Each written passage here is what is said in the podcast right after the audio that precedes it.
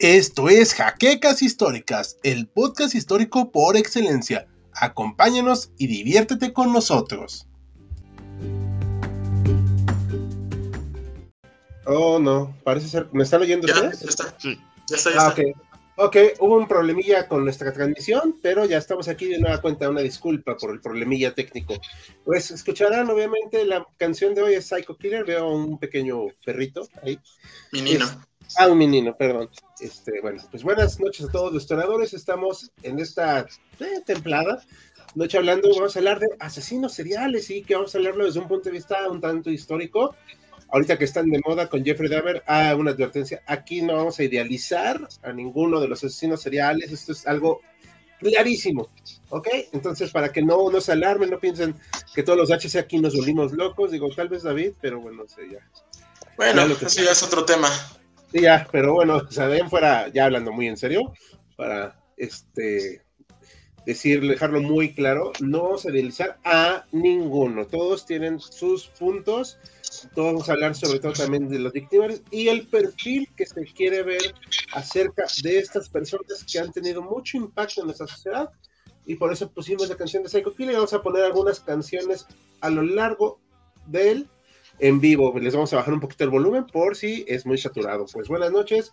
Pasamos a saludar acá a los compañeros Bruno Vegante Muy buenas noches, bienvenidos. y David Cabrera.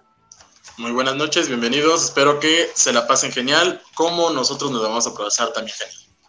Sí, este, ya saben, pero sin, ahora sí que sin hablar bien de los asesinos seriales, sino es un tema No. que requiere una visión, no quiero decir científica de nuestra parte, porque no lo somos, pero sí de menos de interés histórico, ¿va?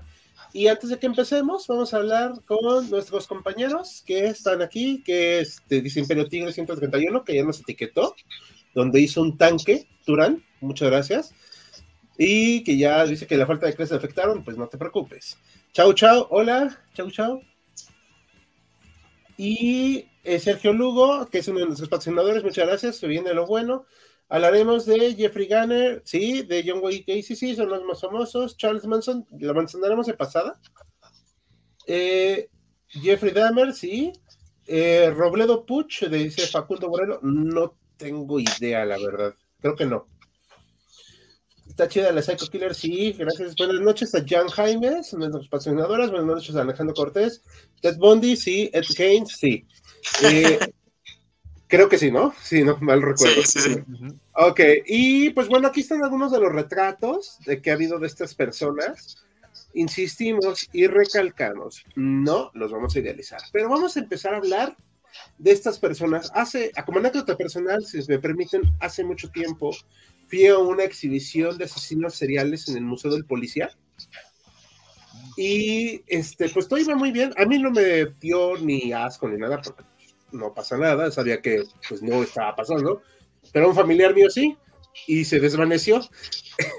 Entonces, fue peculiar porque empezaban a relatar todo esto, pero ya que lo oyes, es muy diferente a cuando ya lees los reportes. O sea, una cosa es escucharlo así como de pasadita, y otra cosa es ver lo que llegan a hacer estas personas. Y a mí me sorprende. ¿Y ustedes qué piensan? Bruno, no sé. Yo, yo, yo, yo ahorita me voy a descoser.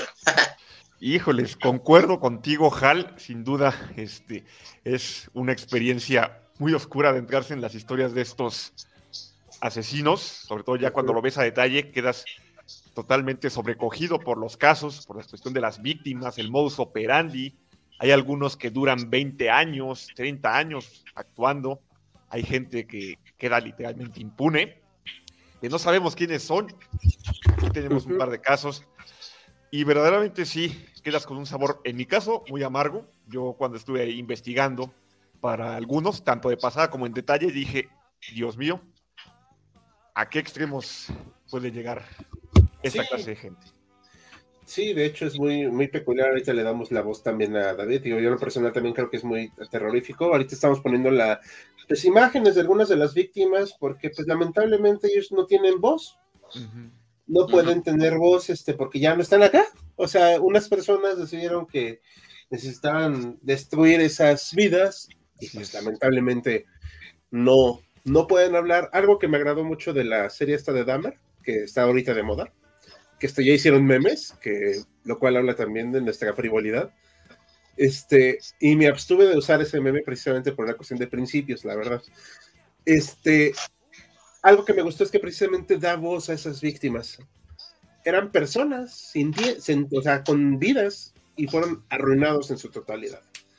Y antes de seguir dar la palabra, saludamos también a Amri Medina. Buenas noches. Ahora sí, David, tú, descósete. Pues sí, justamente yo llegué a ir también a esa exposición de, policía, que luego la movieron por ahí por el 2017 y ahora está aquí en Buenavista. Y luego aquí porque a mí me queda como a 15 minutos, 20 caminando. Y este está mm, mejorada, pero justamente marca lo que, lo que mencionaba. No, no hay mención a las víctimas. No se trata como el hecho, el dato casual, la personalidad del, de este asesino que muchas veces son idolatrados, hay este, se venden como producto, literal como la serie de Dahmer, que si bien da esta parte de, darle voz a las víctimas, lo ves porque conoces a Dahmer, conoces de pasada la historia y porque fue un boom este, mediático. De ahí en fuera hay otros eh, casos donde las víctimas siguen siendo más que el, la anécdota, la fecha, el que fue, no sé, como, como algunos eh, documentales de, los asesinos, eh, fue hija de, tal y, ejercía tal profesión y se encontró con él y después se desconocen con el asesino y dan detalles de su vida y a la víctima no, lo, no, no, pasa del, de la nota al pie. Lo que hay una, hay una tendencia que sí se está notando en los últimos años en la investigación de los asesinos es que ya hay mayor eh, atención a las víctimas que lo hubo en los últimos 20 años. Sí, sí, de hecho cada vez se ha hecho más, aunque algo que sí, en lo personal, más allá de mi postura como historiador, sino como ser humano, me preocupa mucho es cómo se idealiza al, asesino serial. Es algo muy preocupante no me importa el género, ¿eh? o sea, de verdad, no, hombre o mujer, o sea, me da igual. Se idealiza, se le justifica. Sí. Y es algo que a mí me perturba mucho, este, de verdad. Pero también tengo que reconocer, a título personal, y eso vamos a hablar en otro directo más adelante, digo, dejen que hagamos varios temas, de los asesinos seriales en la ficción. Y por ejemplo, a mí el que me agrada más en el cine, y esto se los dejo de tarea a ustedes para si quieren responder, que me agrada más es Jigsaw. Pero Jigsaw, o John Kramer, que es el de Saw, ¿no? De, de, juego macabro. Pero que él siempre dice, no, yo no soy asesino porque yo no mato, por favor. O sea, me cae, o sea, me agrada mucho el personaje, pero sí, vamos. O sea, es una tontería que digan que no. Pero bueno, y aquí dice Imperio Tigre 131. Y pensar que se dice que aquí en México el año podemos toparnos con los tres asesinos. Sí, hombre, eso es también una cuestión ahí medio rara. Pero pues tomando en cuenta el nivel de pues, víctimas que hay en México hoy en día, no me extrañaría, ¿no? Y el nivel de impunidad y la falta de efectividad de la propia policía, sin duda, favorece. No, ya no jugamos igual. Perdón, es que se me atravesó el canal, disculpen. Les dejo una lista de signos seriales. Creo que sabe bastante chau chau de quién pensaría que tan tierno y saber estos temas. Ed Kemper, Albert Fish o Alberto Pescado y André, Chikatilo. No los ubicó, pero vamos a hablar un poquito de estos conceptos de Sí. Y antes de seguir, ¿quieren comentar algo? Una última cosa, Hal algo que me llamó la atención cuando estuve investigando, además del libro y la bibliografía que nos compartió generosamente David, ah, es que se cuentan por decenas, si no es que cientos, estos asesinos. O sea, muchos son del ámbito anglosajón, ¿no? Pero cuando vas investigando, pues, descubres que, como dice el dicho, en todas partes se cuecen habas. Además, quiero retomar un comentario tuyo respecto a lo de las víctimas. No sé si ubican a un autor sueco que, ahorita su nombre no lo recuerdo, pero creó un personaje, un detective llamado Kurt Wallander. ¿Es el del Millennium? ¿Steve Larson, el de la chica del dragón tatuada? Híjoles, no recuerdo bien, creo que si no te podría confirmar, pero me acuerdo de una entrevista que le hicieron y él decía, bueno, los motivos más comunes para asesinar, y mencionaba varios, entre ellos decía el el dinero, es decir, obtener la herencia, desquite, ya sea por amor o por venganza, y mencionaba otro.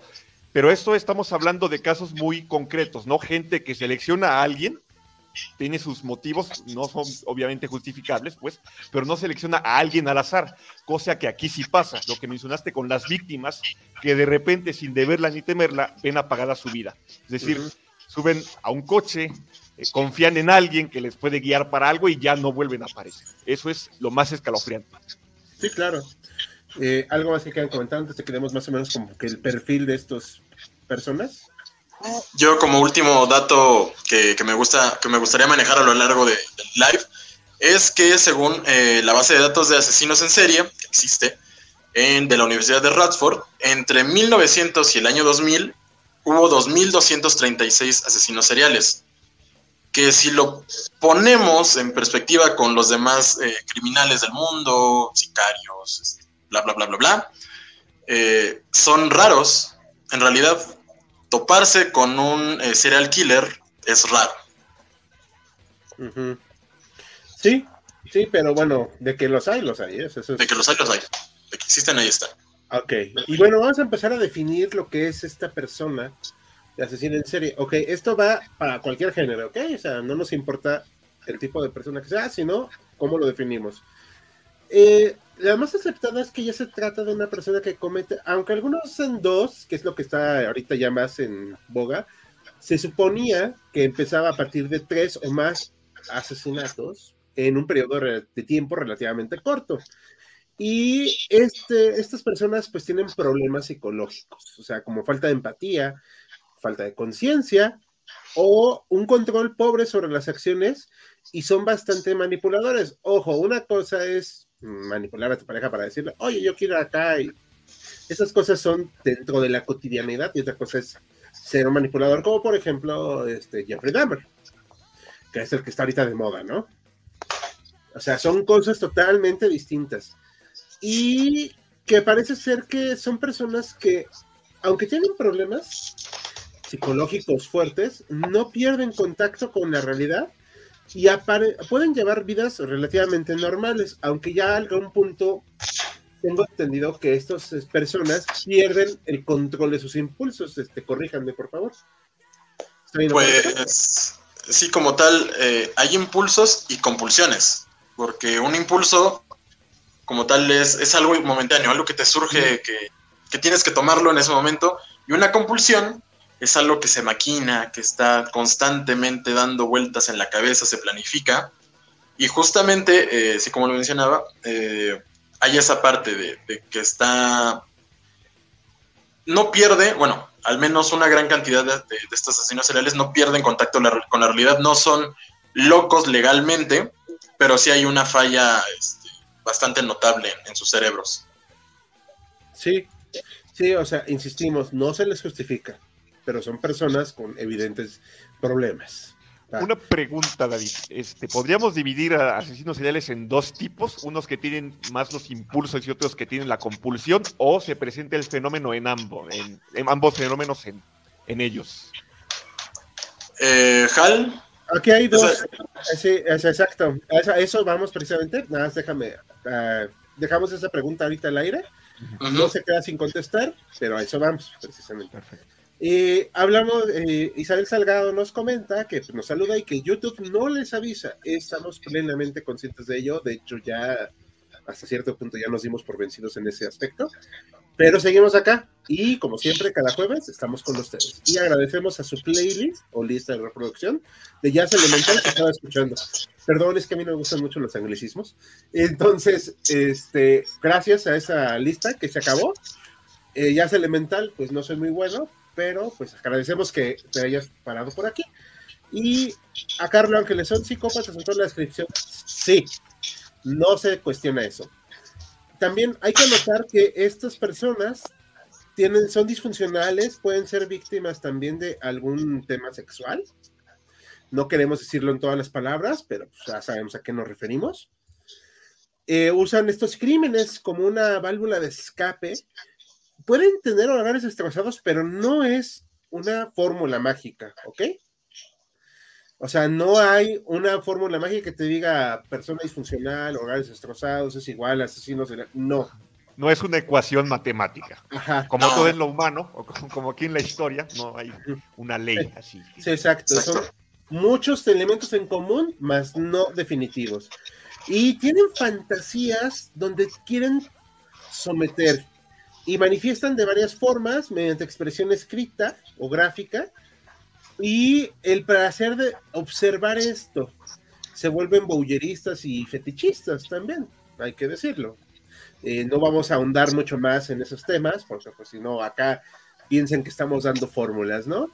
Existe una triada de señales también, según J.M. McDonald, que nos pasó esta bibliografía, como dijimos, este, agradecemos mucho a David por esta bibliografía. La vamos a poner en la descripción del video una vez que termine.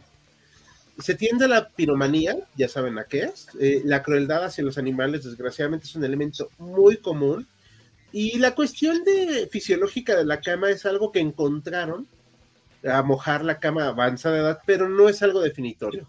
Pero las partes, sobre todo de crueldad, sí es algo muy, muy común. Y se tiene un asesino serial en principio, que ahorita voy a regresar rápido a esto, que es Liu Pengli, que fue nombrado gobernador de la provincia de Yidong y que alrededor del año 144 a.C., que no, me gusta el antes de nuestra edad, que pues bueno, hacía expediciones secretas porque el hijo de una de sus víctimas reportó que pues hacían bastantes asesinatos, ¿no? O sea, se, se parece ser que sus víctimas asesinaban a 100 personas, pero obviamente a la falta de datos, no podemos asegurarlo, pero se metió en tales problemas que estuvo a punto de ser juzgado en una época en la que uno pensaría que una persona con poder no podría hacerlo, porque estamos hablando de una China muy vieja, ¿ok? O sea, ya, o sea, más de mil años, más de dos mil años, pero era tan grotesco lo que hacía que en esa época la sociedad se escandalizaba. O sea, esa es la magnitud del nivel del tipo, ¿no? No estoy justificándolo. Y también algo que me llamó mucho la atención, David, en las fuentes que estuvimos leyendo, es que se comenta que el Neandertal y el Homo sapiens se dieron unos, un choque tan grande que no se puede explicar sin una suerte de asesinato continuo de parte del Homo sapiens al Neandertal por la supervivencia.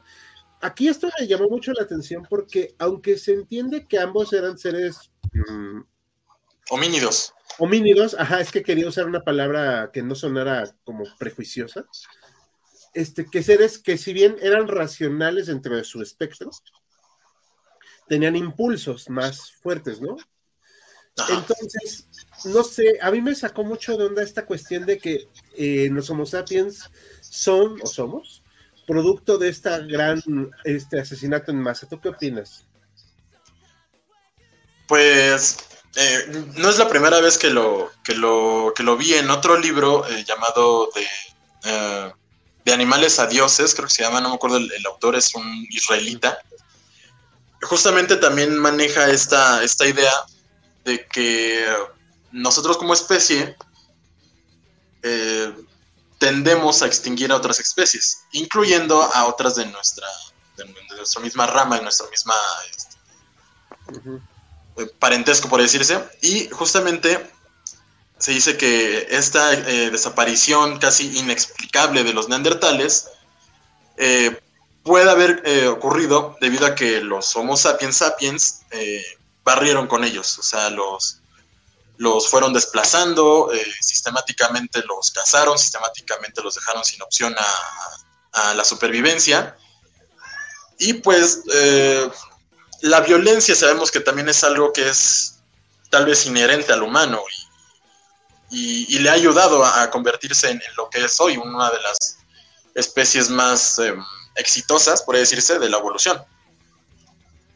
Sí, claro.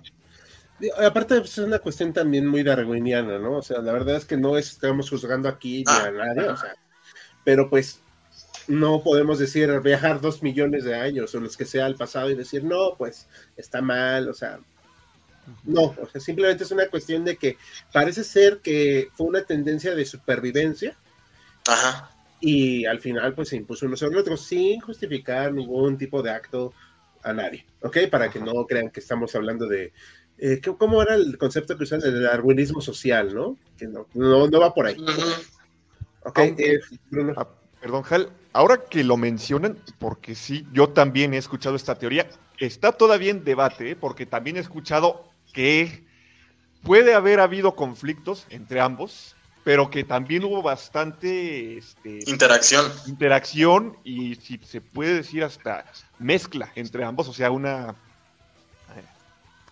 eh, mestizaje, si se puede hacer, si se puede decir así, entre ambos. Es decir, está todavía muy este, en debate esa cuestión. Hay mucho debate entre los científicos al respecto. Digo, es una, una teoría provocadora. Sin lugar a dudas, viendo nuestra propia historia, ¿no? Tanto de asesinos seriales como de no o sea, la propia violencia del ser humano, llega a, llevar a inclinarse a veces por ella. Sin embargo, reitero, yo hasta donde estaba enterado, estaba muy todavía en debate. Ahí es, entre el conflicto y el choque y la integración. Sí, claro, o sea, no lo damos como un hecho total, pero sí tiene cierta mm, lógica, ¿no? Eh, hablábamos de los tipos de asesinos y pues ahorita sí hay como una idea más establecida pero también hay un problema acá de los asesinos seriales que eh, nada más voy a hablar rápidamente de la ficción para regresar a los hechos históricos. en la ficción, en las películas, nos, presentan a todos como que muy inteligentes, ¿no? Tipo John Kramer, que yo mencionaba, como Hannibal Lecter, o sea, me explico. Pero realmente no es la única forma. O sea, está sí el organizado, eh, que es el tipo 1, que tiene un IQ elevado, y que planean metódicamente sus crímenes y generalmente son bastante eh, calculadores, ¿no? O sea, hacen raptos, cuidadosos a la hora de lamentablemente pues disponer de sus víctimas, que pues, es una brutalidad, la forma tan cuidada, tan metódica en que lo hacen. Y, por ejemplo, hacen mucho pues ingeniería social, que se dice que apelaron a la lástima, como haciendo un ejemplo rápido, ahorita, este, Ted Bundy lo hacía, ¿no? Con sus víctimas. Este, y prefieren tener control, que ese es un elemento extremadamente común, que el control. E, eso también me acordé de, la ficción rápidamente, de los expedientes secretos X, de los asesinos que sacan. Había uno que manipulaba a sus víctimas con poesía y todo, se buscaba a mujeres que no eran muy agraciadas y las manipulaba de tal forma que caían y pues él eh, era un asesino, pero las comía por una necesidad fisiológica. No estoy diciendo que estuviera bien, solamente es un ejemplo de esta cuestión metódica. No sé si alguna vez expedientes secretos X, ya, ya revelé mucho mi edad. sí, sí, te quemaste un poco. Pero nos antojaste a ver el, episodio. Sí, luego lo ubico bien, eh, porque hay otro asesino serial que es al que voy a llegar ahorita, el desorganizado, que su IQ fluctúa entre los 85 y 95 puntos, que a mí no me gustan mucho esos parámetros porque no es la única forma de inteligencia, pero no es una persona que convía mucho, al contrario del anterior, que puede pasar como una persona normal, este luego, luego llama la atención. Y no se, no se deshacen mucho de los cadáveres y sus ataques suelen ser rápidos y precedidos por algún ritual, pero eh, son socialmente introvertidos y siempre necesitan estar en movimiento, lo cual a mí me parece que son eh, precisamente más inteligentes de lo que se les da crédito, porque aunque son más impulsivos, tienen este instinto de supervivencia, ¿me explico? No sé si me estoy eh, y otro ejemplo de los expedientes secretos X, insisto, recurro a la ficción rápido, es un asesino que era un mutante, pero que, o, sea, mataba a la gente rápidamente, como una bestia, pero los elegía, o sea, pero no, no buscaba él algún tipo de, mm, de, ingeniería social, sino era una bestia en el sentido más estricto de la palabra.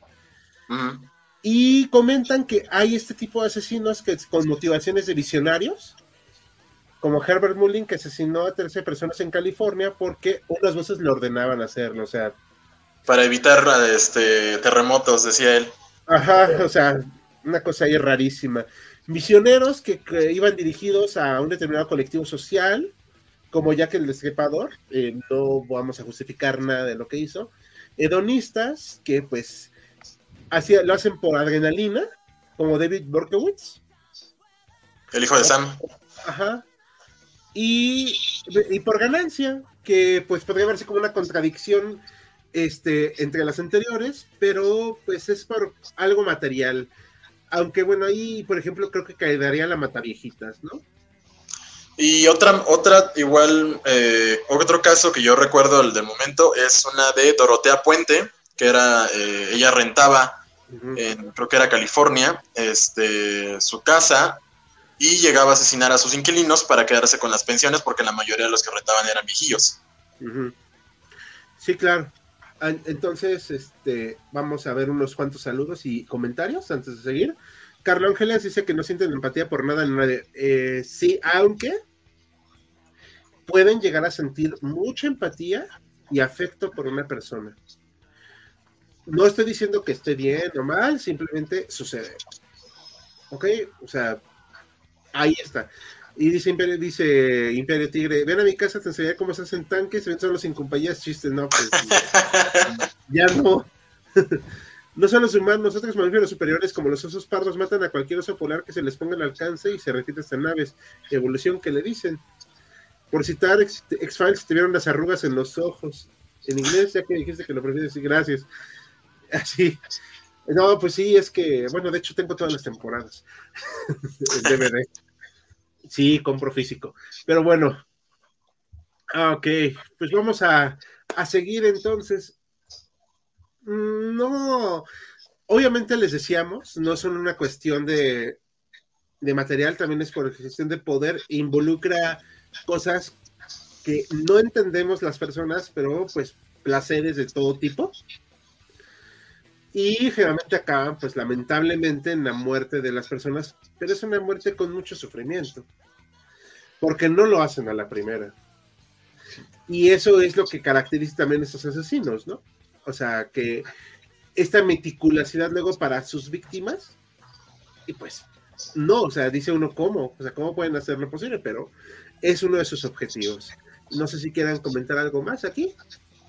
Sí, este, justamente también eh, sumando a esa parte, existe otra clasificación que se llaman mixtos. Eh, bueno, esta clasificación de organizados, desorganizados, eh, surge en los 80 ya con Robert Ressler, Douglas y Ann Burgess, que son como los eh, de esos pioneros en, los perfiladores eh, criminales del FBI. Eh, cuando se da el boom, la epidemia que le dicen de, los 70s a 90s de asesinos seriales en, Estados Unidos, se dan cuenta de que existen este tipo de criminales que se pueden decir, que lo más bien los dividen así para poder explicarlo más, más digerible a las fuerzas policiales y que los pudieran identificar. Y los mixtos justamente tienen estas eh, combinaciones de, planeación e impulso. Eh, para citar ejemplos concretos, tenemos a Ted Bundy, que planeaba justamente, este, tenía sus estrategias, tenía sus sitios para, deshacerse de, los cuerpos. Tenemos a Richard, eh, eso sería como un organizado, medio mixto, porque también tenía este, ataque sorpresa. Otro sería Richard Chase, el vampiro de Sacramento, que él tenía, estaba, él alucinaba. Él, creía que si no bebía sangre humana, moriría. Se secaría por dentro y se iba a hacer como pasita. Y uno más es BTK. Eh, él es, el, es considerado como el, el mayor, el, asesino con la mayor planificación de entre todos los que hay porque eh, se metía a las casas, este, podía dominar a cuatro personas a la vez, llevaba su kit asesino y no lo atraparon por 30 años. O sea, son esas clasificaciones entre organizado, desorganizado y un mixto. Sí, claro. Eh, me parece bastante eh, educativo esto que comentas, porque efectivamente lo que decíamos, si bien hay estudios antropológicos y forenses que son muy serios, eso de también precisamente encontrar una fórmula mágica, pues es muy difícil. ¿No? O sea, no, no va por ahí. Y dice, al final todos los seres vivos son eh, psicópatas en cierta manera. Es algo que, plan que precisamente lo que estábamos leyendo y que comentábamos tras bambalinas David y Bruno este, y un servidor, que pues precisamente no se puede decir que hay grupos de gente buena, animal, o sea, todos tenemos ciertos matices, pero sin, trata también de controlar estos impulsos y de encontrar pues una manera de no em, caer, ¿no? En esas ideas. Claro. Que, también depende, ¿no? Del entorno. Sí. Pero no, insistimos, no hay una fórmula mágica. Y pues les parece que empecemos a hablar de estos personajes. Una última cosa que quisiera añadir, Hal, es también lo que ya mencionabas de que cortina una, faz, una fachada de normalidad durante bastante tiempo. Algunos son tremendamente hábiles, lo veremos ahorita más adelante. Este, algunos más hábiles que otros. Y lo de la labia. Aquí quiero igual que tienen algunos muy buena labia a tal punto de poder manipular incluso hasta jueces o a jurados. Es escalofriante en este sentido. Y quiero ahora sí que voy a tomar un ejemplo de la ficción este es un ejemplo británico de Colin Dexter, un autor que creó un personaje llamado el inspector Endeavour Morse.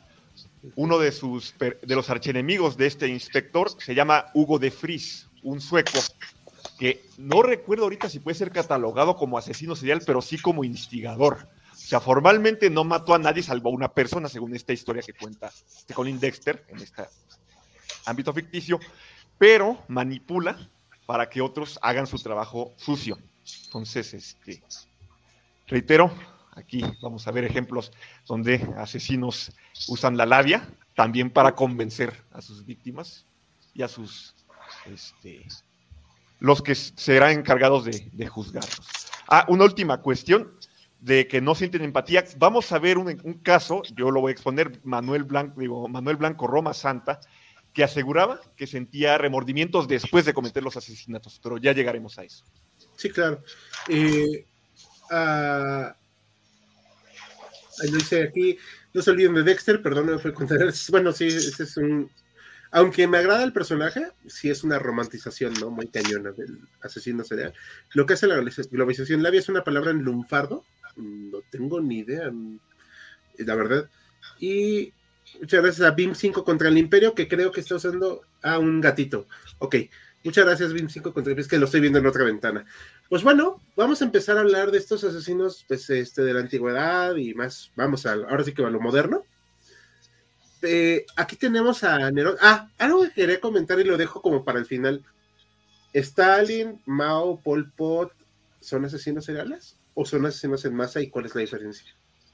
Ahí lo dejo para que lo respondamos al final. ¿Les parece? Va. Va. Bueno, aquí estábamos Nerón, ¿verdad? Dijimos. A ver, ¿por qué pusimos a Nerón? Eh, justamente para partir de la antigüedad, eh, se cree obviamente que, eh, más bien, no obviamente, se cree que el asesinato serial pues acompaña a la humanidad misma, ¿no? De sus inicios.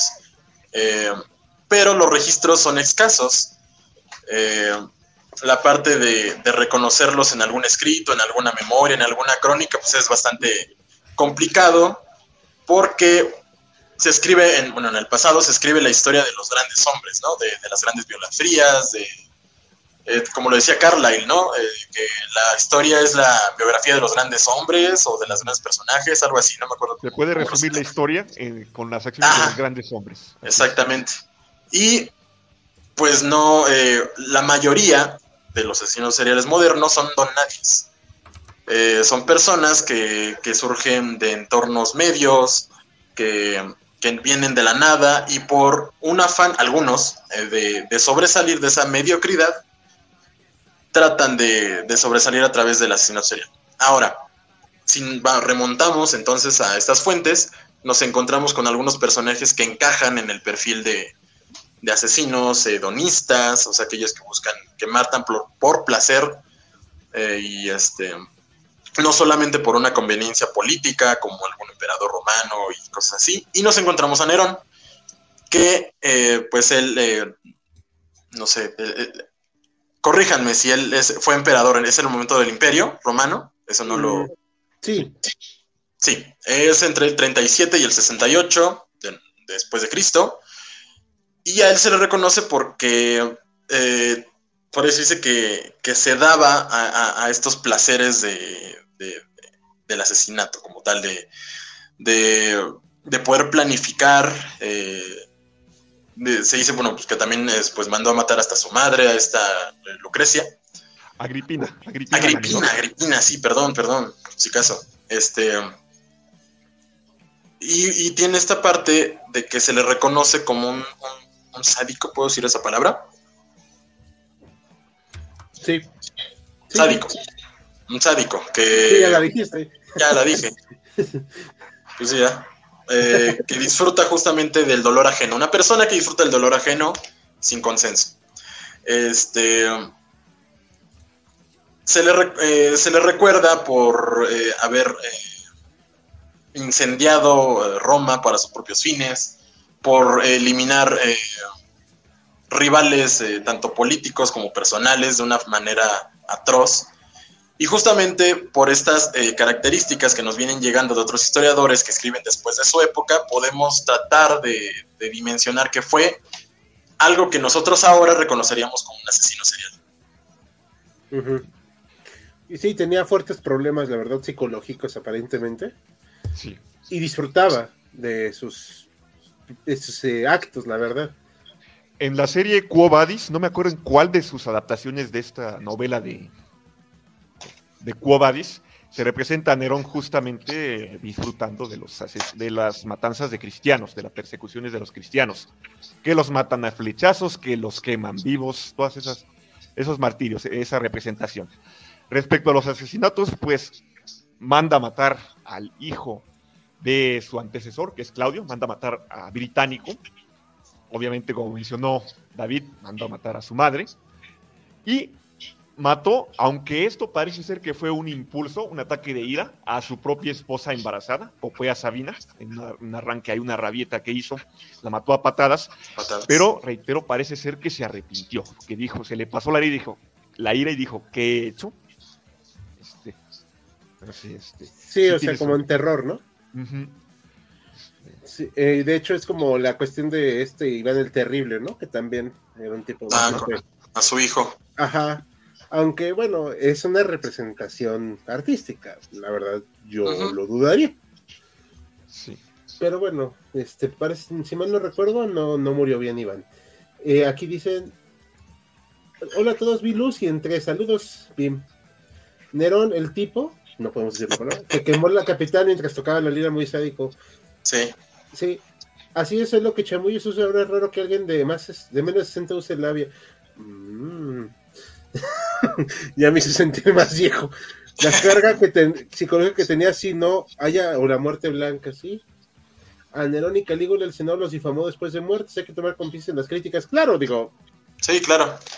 No sabemos exactamente. de hecho, ahora que lo mencionan, se los historiadores modernos han dicho que lo del incendio de Roma, mm, más bien es una calumnia a Nerón, que fue fruto de Roma era una ciudad muy populosa y en esa época no se cuidaba los métodos urbanos de construir.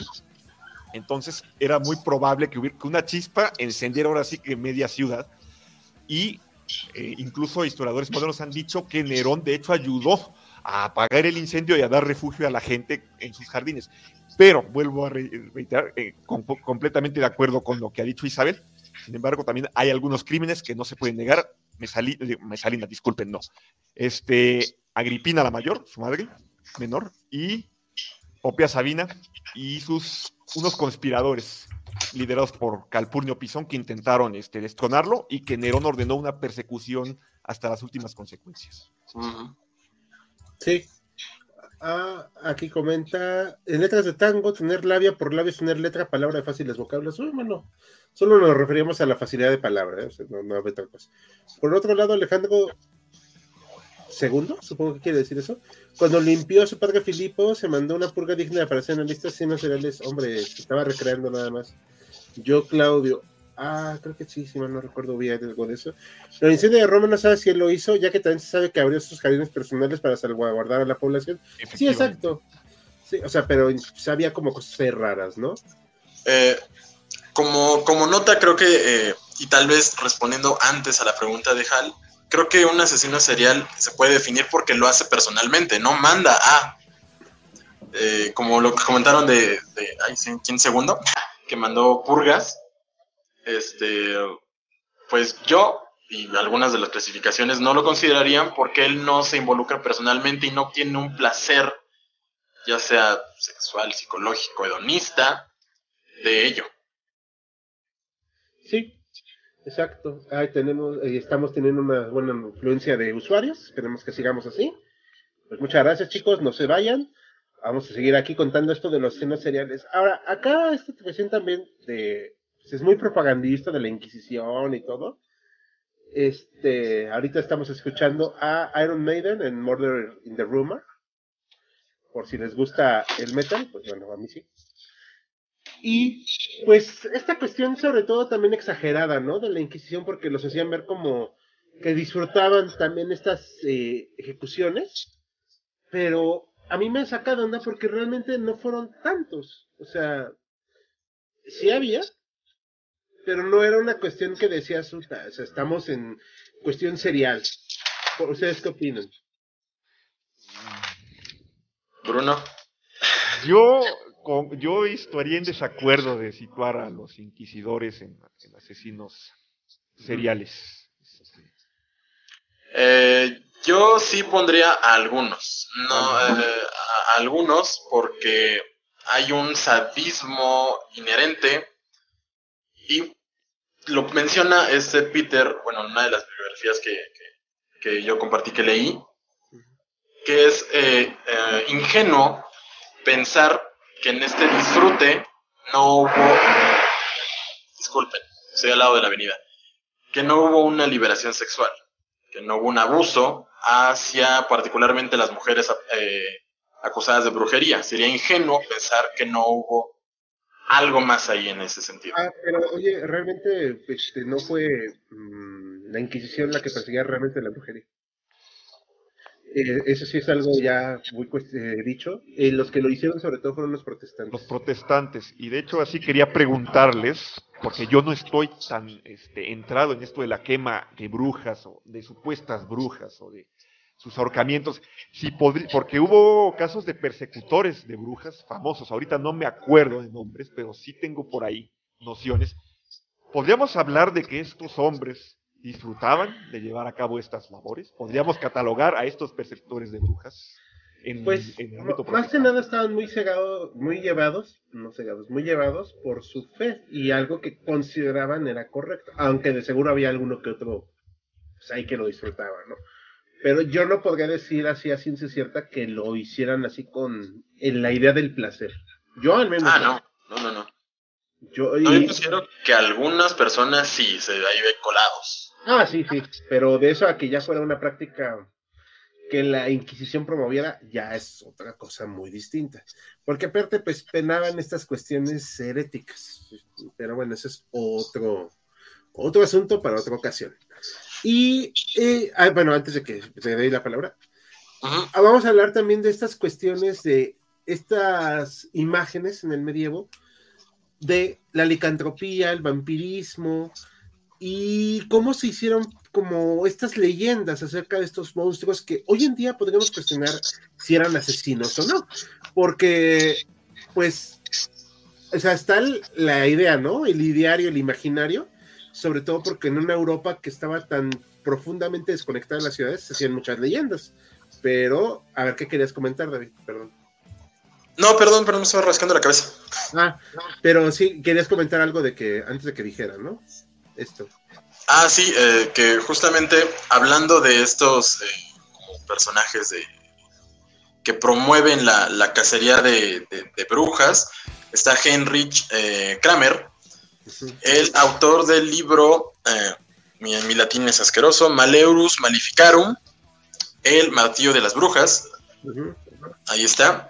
Ese ya es pues casi al final de, lo que es la Edad Media en, los, en el siglo XV, porque en nuestro registro, uno de los registros que se, que, se consultan durante la mayor parte de la Edad Media, eh, no se considera uh, que existan como tal las brujas o los hombres lobo y hasta se condena creer en ellos.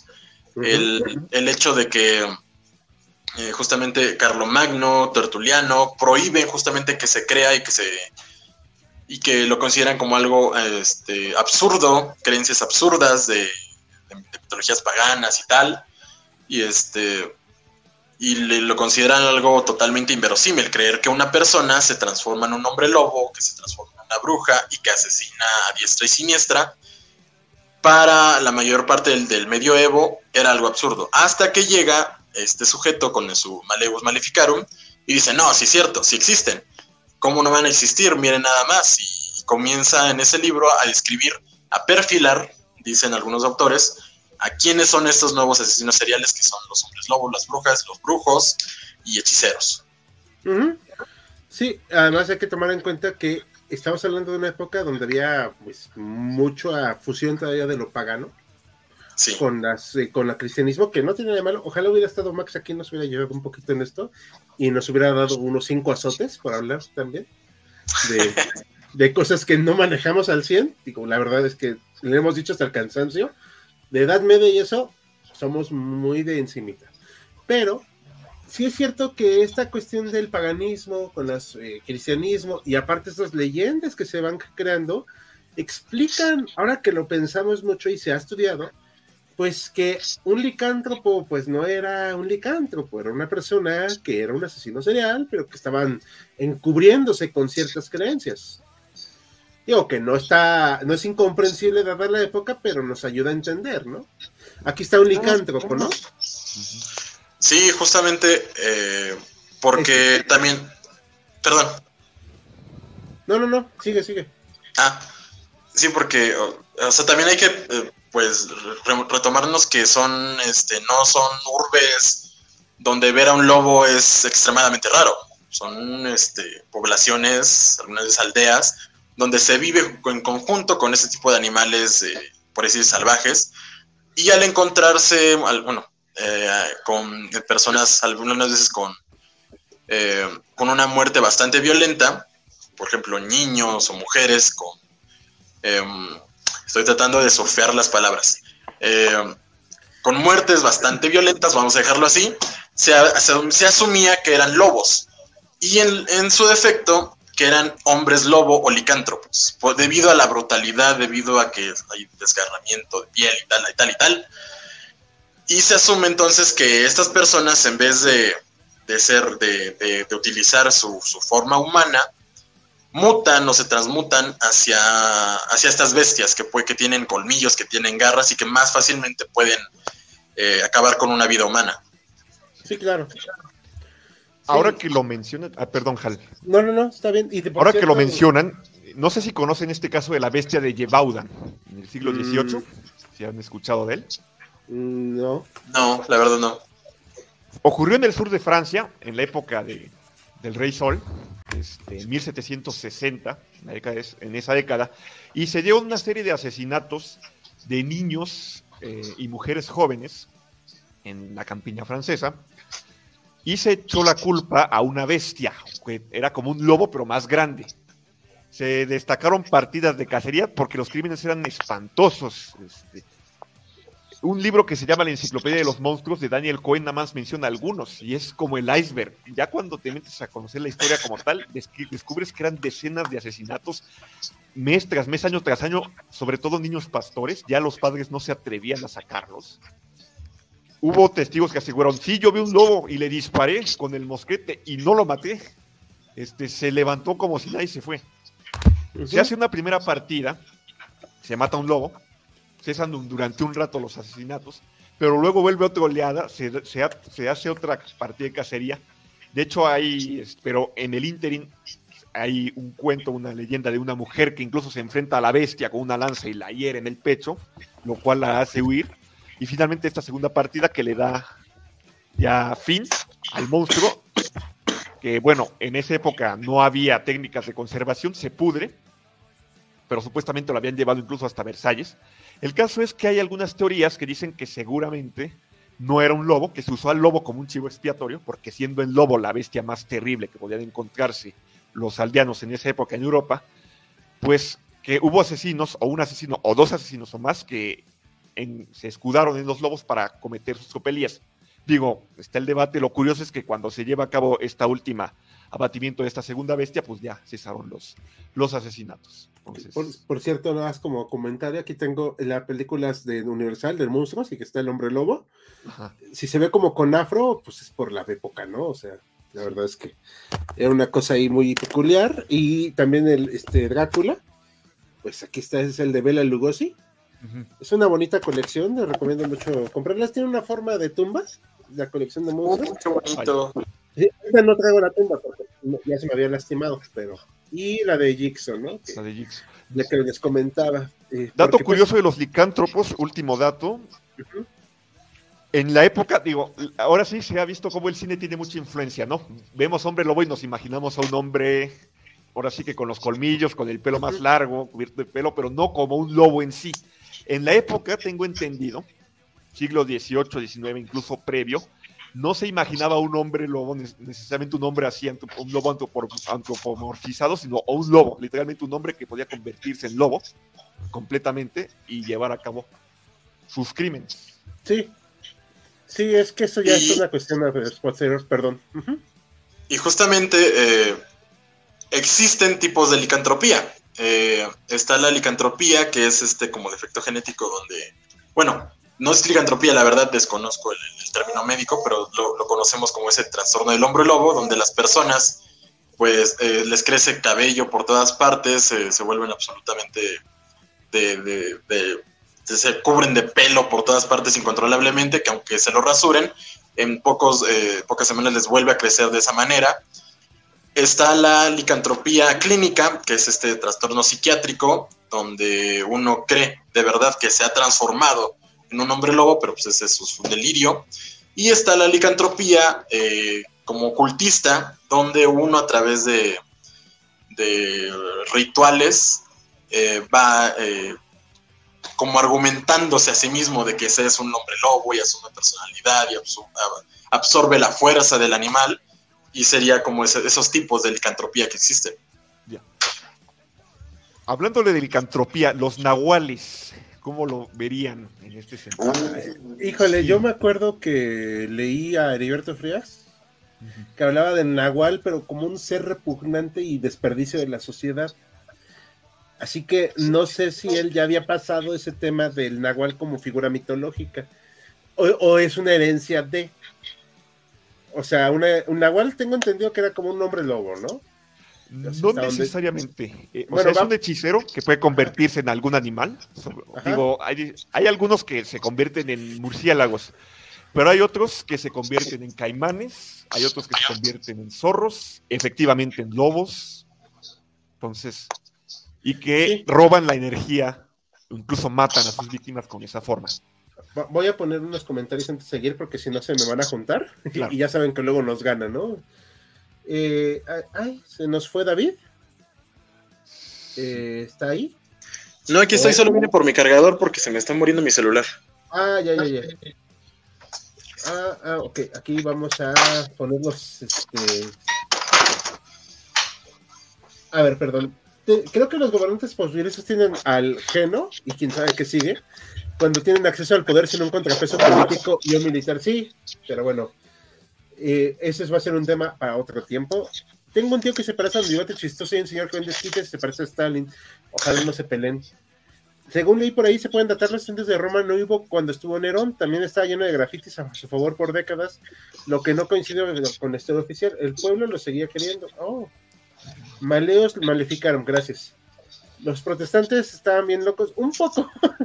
El robamemes de TikTok. Hola, buenas noches. ¿Cuál creen que fue el asesino serial más inteligente? Pues el zodiaco, porque nunca lo agarraron. La historia de Maleos que maleficaron me recordó la historia de Chupacabras. Antes todos decían que era cuento del gobierno, pero hay gente que dice que es real. Ah. A mí me tocó vivir lo de Chupacabras, chicos. Me hablando de brujas hombres lobos, si existen, por mi parte existen los duendes. Bueno, no sé si existen los hombres lobos, pero una amiga tenía un bastante, novio bastante peludo. Cuando se ponía en traje de baño te hacía dudar. Ok. Ájale. Ay, caramba.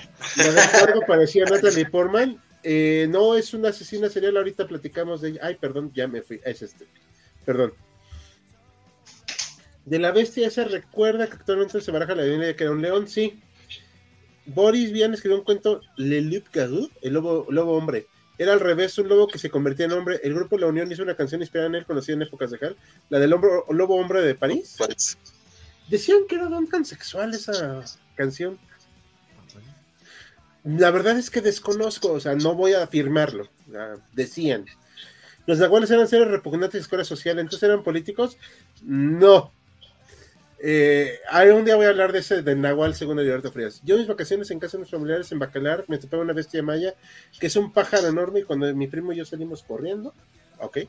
Ya, Javier, podrían hacer un programa sobre nahuales. Le una teoría que eran más bien los más sabios curanderos y que con los españoles los pudieron más como monstruos, demonios que se transforman. Pues quién sabe, la verdad es que no tenemos ni idea. Pero vamos a investigar a ver si podemos también hacer un short o algo así. Ahorita, por cuestiones de trabajo, no he podido hacer tantos videos, pero sigo trabajando en ello, ¿ok? Eh, todos el sábado se estrena video, así que no se preocupen. Y no se olviden que nuestro segundo canal sigue activo, nada más que lo tuvimos que parar un momento porque ya no me daba abasto. Ya encontré el ritmo.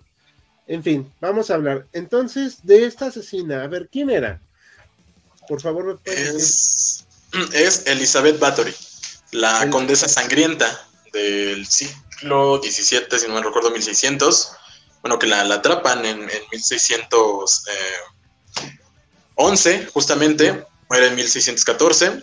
Eh, ella es eh, de Hungría, justamente eh, cercana a las tierras de otro eh, considerado asesino también de, de Vlad Tepes, Vlad Draculei, por ahí cercanos y vecinos, no contemporáneos, pero sí este, por ahí. Ella, pues en, su, siendo aristócrata, eh, con- consigue, bueno, eh, tiene buenas relaciones, consigue eh, casarse con un conde, que lo, la ya, ya lleva a vivir a uno de sus castillos, donde ella puede darse los placeres del mundo. Y uno de estos placeres es el asesinato serial de doncellas. Ella está obsesionada con su belleza, eh, tiene esta idea de que al, bañarse en, en sangre joven, literalmente, eh, puede conservar para siempre su, su belleza, su, su- su buena forma, su, la, la textura de su, de su piel. Esto, algunos cuentan que fue porque siendo con esta tendencia siempre violenta de que golpeaba a sus sirvientes, notó que una vez que dio una bofetada a una de sus eh, sirvientas y que le embarró de sangre, esa parte de la piel se terzó. Ahí le vino la idea eh, psicótica, por eso, que de que la sangre la hacía rejuvenecer. Se cree que, que es la asesina serial más prolífica de la historia, con unas 600 muertes en su, en su haber. Eh, hasta que eh, se le ocurrió asesinar a, a una doncella que también, que ella sí tenía renombre, podría decirse, que era conocida, que tenía quien la buscara, quien la le hiciera paro. Y la fueron a buscar a su castillo porque ya sabían que tenía la, la- la ubicación, que ella la iba a cuidar, la iba a proteger, y se dieron cuenta de todo el quilombo, ¿no? La condenan, eh, no la condenan a muerte, sino la condenan a prácticamente a, una reclusión en su propio castillo. Este, la tienen solamente con, con po- poca comida, hasta que ella decide dejar de comer y muere de inanición eh, cuatro años después de que es detenida en, en, les digo, 1614. Un auténtico monstruo, la verdad. Sí. Y justamente, eh, perdón, perdón, eh, justamente hay un, hay un capítulo de, un, de una eh, serie de Amazon que se llama Lore, dedicado exclusivamente a Elizabeth Bathory, que a mí me gustó bastante su, recreación. Ok, muchas gracias por el dato. Sí, pero la verdad es que sí, bueno, sí le da un aire a Natalie Portman, aunque este, pues, Natalia Puerto Hombre, pues es, pues es un poquito más agraciada y más mediocre, pero ese es otro tema. Pero al menos esta mujer sí tuvo, o sea, realmente una racha impresionante, ¿no? Brutal, brutal, o sea, 600, bueno, ha- hay que desconfiar obviamente de las fuentes, que no... ¿Quién, quién lleva el registro? Pero si son 600, carajo. Sí, no, es mucho. Sí. Este, Dale o sea, poder a un psicópata y tienes una catástrofe. Sí, y bueno, aquí vemos a otro personaje para que no crean que nomás nos tenemos a un género. Este, pues es Vlad, que hablamos de él la vez pasada, que ahorita como spoiler voy a revelar que la, la votación de mañana para el live ya está con un iceberg y hay unos de leyendas mexicanas, o sea que ahí podríamos hablar tal vez del Nahual o algo así. O sea, pero voten por el que más les guste y pues procuren difundirlo para que sea un tema que les agrade. Ahora, este Vlad Tepes, pues la verdad es que yo al menos dudaría de que fuera un asesino serial. Por una razón. Estaba haciéndolo para defender su territorio y su fe. O sea, era una cuestión militar también. No estoy diciendo que fuera buena, pero una cuestión de infundir terror al contrario. ¿Me explico? No estoy diciendo que tuviera un placer sexual ni nada que nada, pero de que le producía placer porque eran eh, sus enemigos, pues sí, ¿no? Eso también yo creo que no lo puedo dudar. Aunque creo también que se le ha idealizado mucho con esta onda de la cultura de masas. Y que pues al final siendo la inspiración de Drácula, pues también se le ha vuelto esta figura muy romantizada de la defensa del cristianismo. Que bueno, tampoco hay que decir que los musulmanes fueran angelitos de la guarda, ¿no? Porque pues, no lo eran. Pero ustedes qué opinan?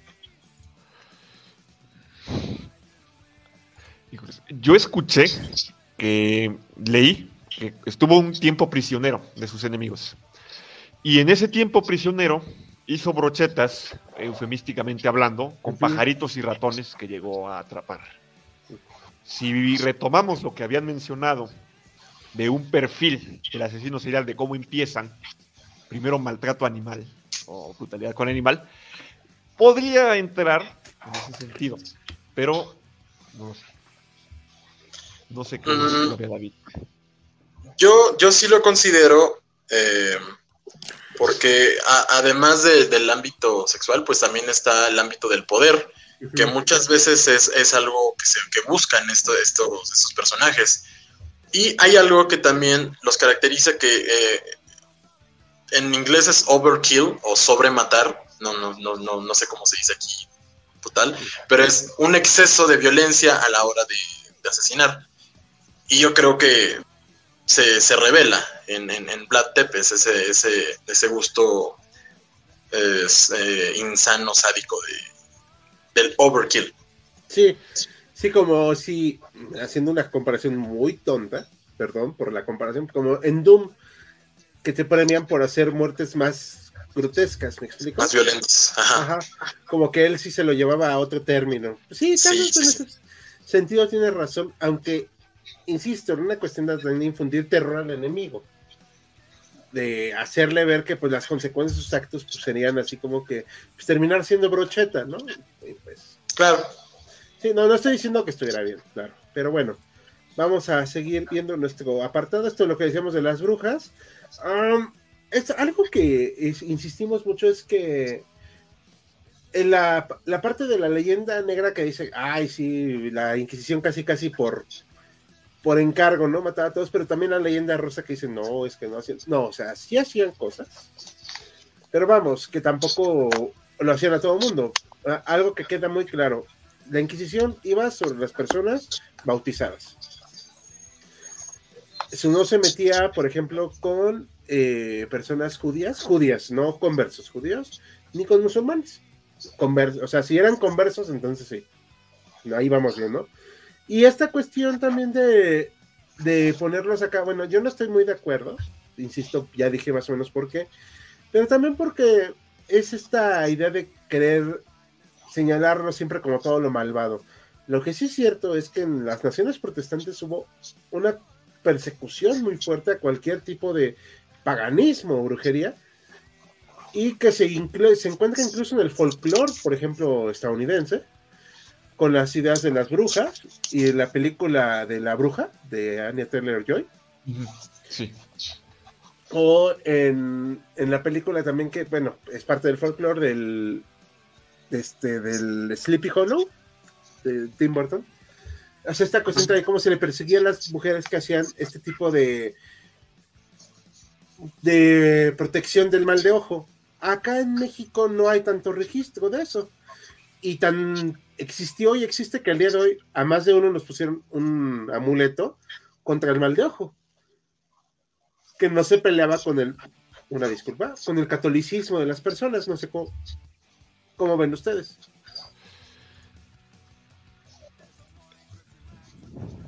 Sí, se dio una dinámica distinta. Aquí, digo, a ver, yo vi documentos de ciertos juicios a algunos casos de brujería, pero no me consta que hayan acabado en hoguera. O sea, de supuesta brujería. Nada más ahí está el registro de lo que declara la acusada. Algunos testimonios son muy interesantes. Este, pero, reitero, no tengo constancia de que haya habido. Ahora sí que quema. Eh, tengo entendido, Hal, y ahí sí corrígeme, que aquí de hecho casi no hubo quema. De, o sea, por parte de la Inquisición, fueran brujas, fueran. No, fue muy poquito. O sea, creo que no llegaron ni a 100. O sea, ¿qué pasó, David? Sí, justamente creo que lo, eh, la parte que se puede ver es eh, los crímenes, que son crímenes de, de, la Inquisición, pero también el registro de la Inquisición de otros crímenes. O sea, lo, lo, lo, lo que se puede sacar también es el registro, bueno, el, comienzo de registro de estos asesinos seriales. Por ejemplo, en este, este libro principal que, tomé para, esta, para este live, eh, menciona que entre 1450 y 1650, en este periodo de la cacería de brujas, existieron 300 eh, juicios a personajes considerados hombres lobo, que con lo que hemos relatado podrían considerarse 300 juicios a asesinos seriales, mientras que existen eh, entre 40.000 y 100.000 juicios a brujas. O sea, sería verlo también del otro lado. O sea, no solo lo que comete como tal, como institución, sino lo que registra de la población. Sí, y que muchos de ellos ni siquiera llegaban a juicio. Exacto. Sí, o sea, las denuncias podían estar ahí, ¿no? O sea, Pero hay, que también recordar algo muy importante en el continente americano. Los indígenas, aunque hubo uno que otro, pero generalmente no se les tocaba. Eso también es muy cierto. Pero bueno, vamos a ver eh, algunos comentarios. Y muchas denuncias fueron descartadas, como lo dice. Sí. También. Tu, estrategia para asustar a tus enemigos funcionó, pero demasiado bien. Sí. Yo cuento que una vez me topé una verdadera bestia que corrí como un cajal. Bueno, sí, es que no, no tengo todo el contexto. También fue abusado Vlad en su cautiverio, en su, influyó en su comportamiento posterior, maldita sea, no sabía eso. Qué curioso, Iván el Terrible también torturaba animales. Eh, sí, sí, Iván, sí, la verdad es que ni cómo ayudarle. Considera Vlad es un psicópata funcional encontró una salida a sus impulsos orientando a los enemigos. Ah, bueno. Salvó la cristiandad. Por Sudamérica, muchos curas tenían claros vínculos con religiones africanistas. Ah, hasta había curas que eran a la vez spy. Ah, no sabía ese detalle, la verdad. Y es que aquí un sincretismo muy curioso se dio. Pancho I permitió, perdón, permitió esos ritos en el Vaticano para la alegría de los ortodoxos. Francisco, ¿ahorita? ¿El de ahorita? No, ahí sí nos pueden decir, por favor. Perdón, decías este, Bruno. No, justamente que a la luz de lo que comenta Isabel, sí, la dinámica aquí fue distinta porque además se dio un sincretismo muy interesante de la religión católica traída por los españoles y las propias tradiciones aquí ya existentes. Incluso se dieron casos donde ya los frailes se rendían ahí con grupos indígenas, sobre todo en el norte, en Sonora, decían, ah, que los yaquis están ahí haciendo sus ritos con peyote, ya déjalos, ya, no, vamos. Defienden la frontera contra los apaches, son funcionales, no vamos a meternos en eso, ya. A que Dios los juzgue, ahora sí que decían. Sí, o sea, realmente, ah, este nos quieres hablar, ¿no? De la licantropía, este personaje. Ajá. Este, hablando de licantropía, tenemos al único hombre lobo de España, Manuel Blanco Romasanta. ¿Habían escuchado hablar de él?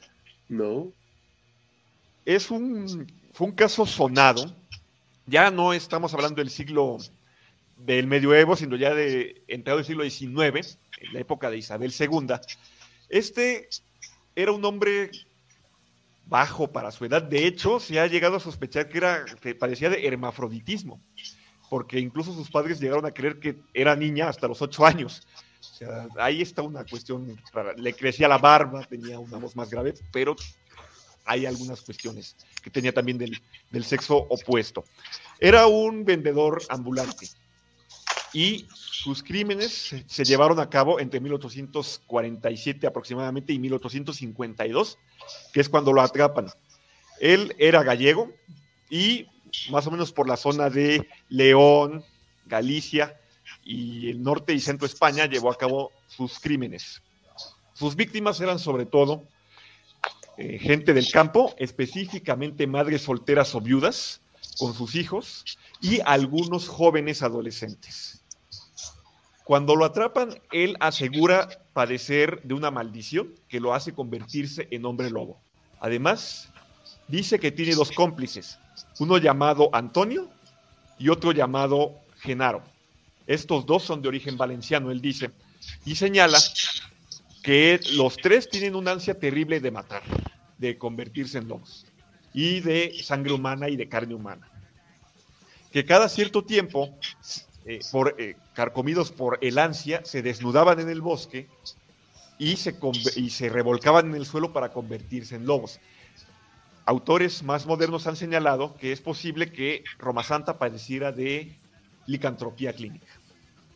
El modus operandi de Roma Santa era prometer a una mujer de escasos recursos, llevarla con salvoconducto a Santander, que era una ciudad importante en esa época, o algún otro centro urbano, y llevarlas a trabajar para algún señor importante y así hacerlas progresar.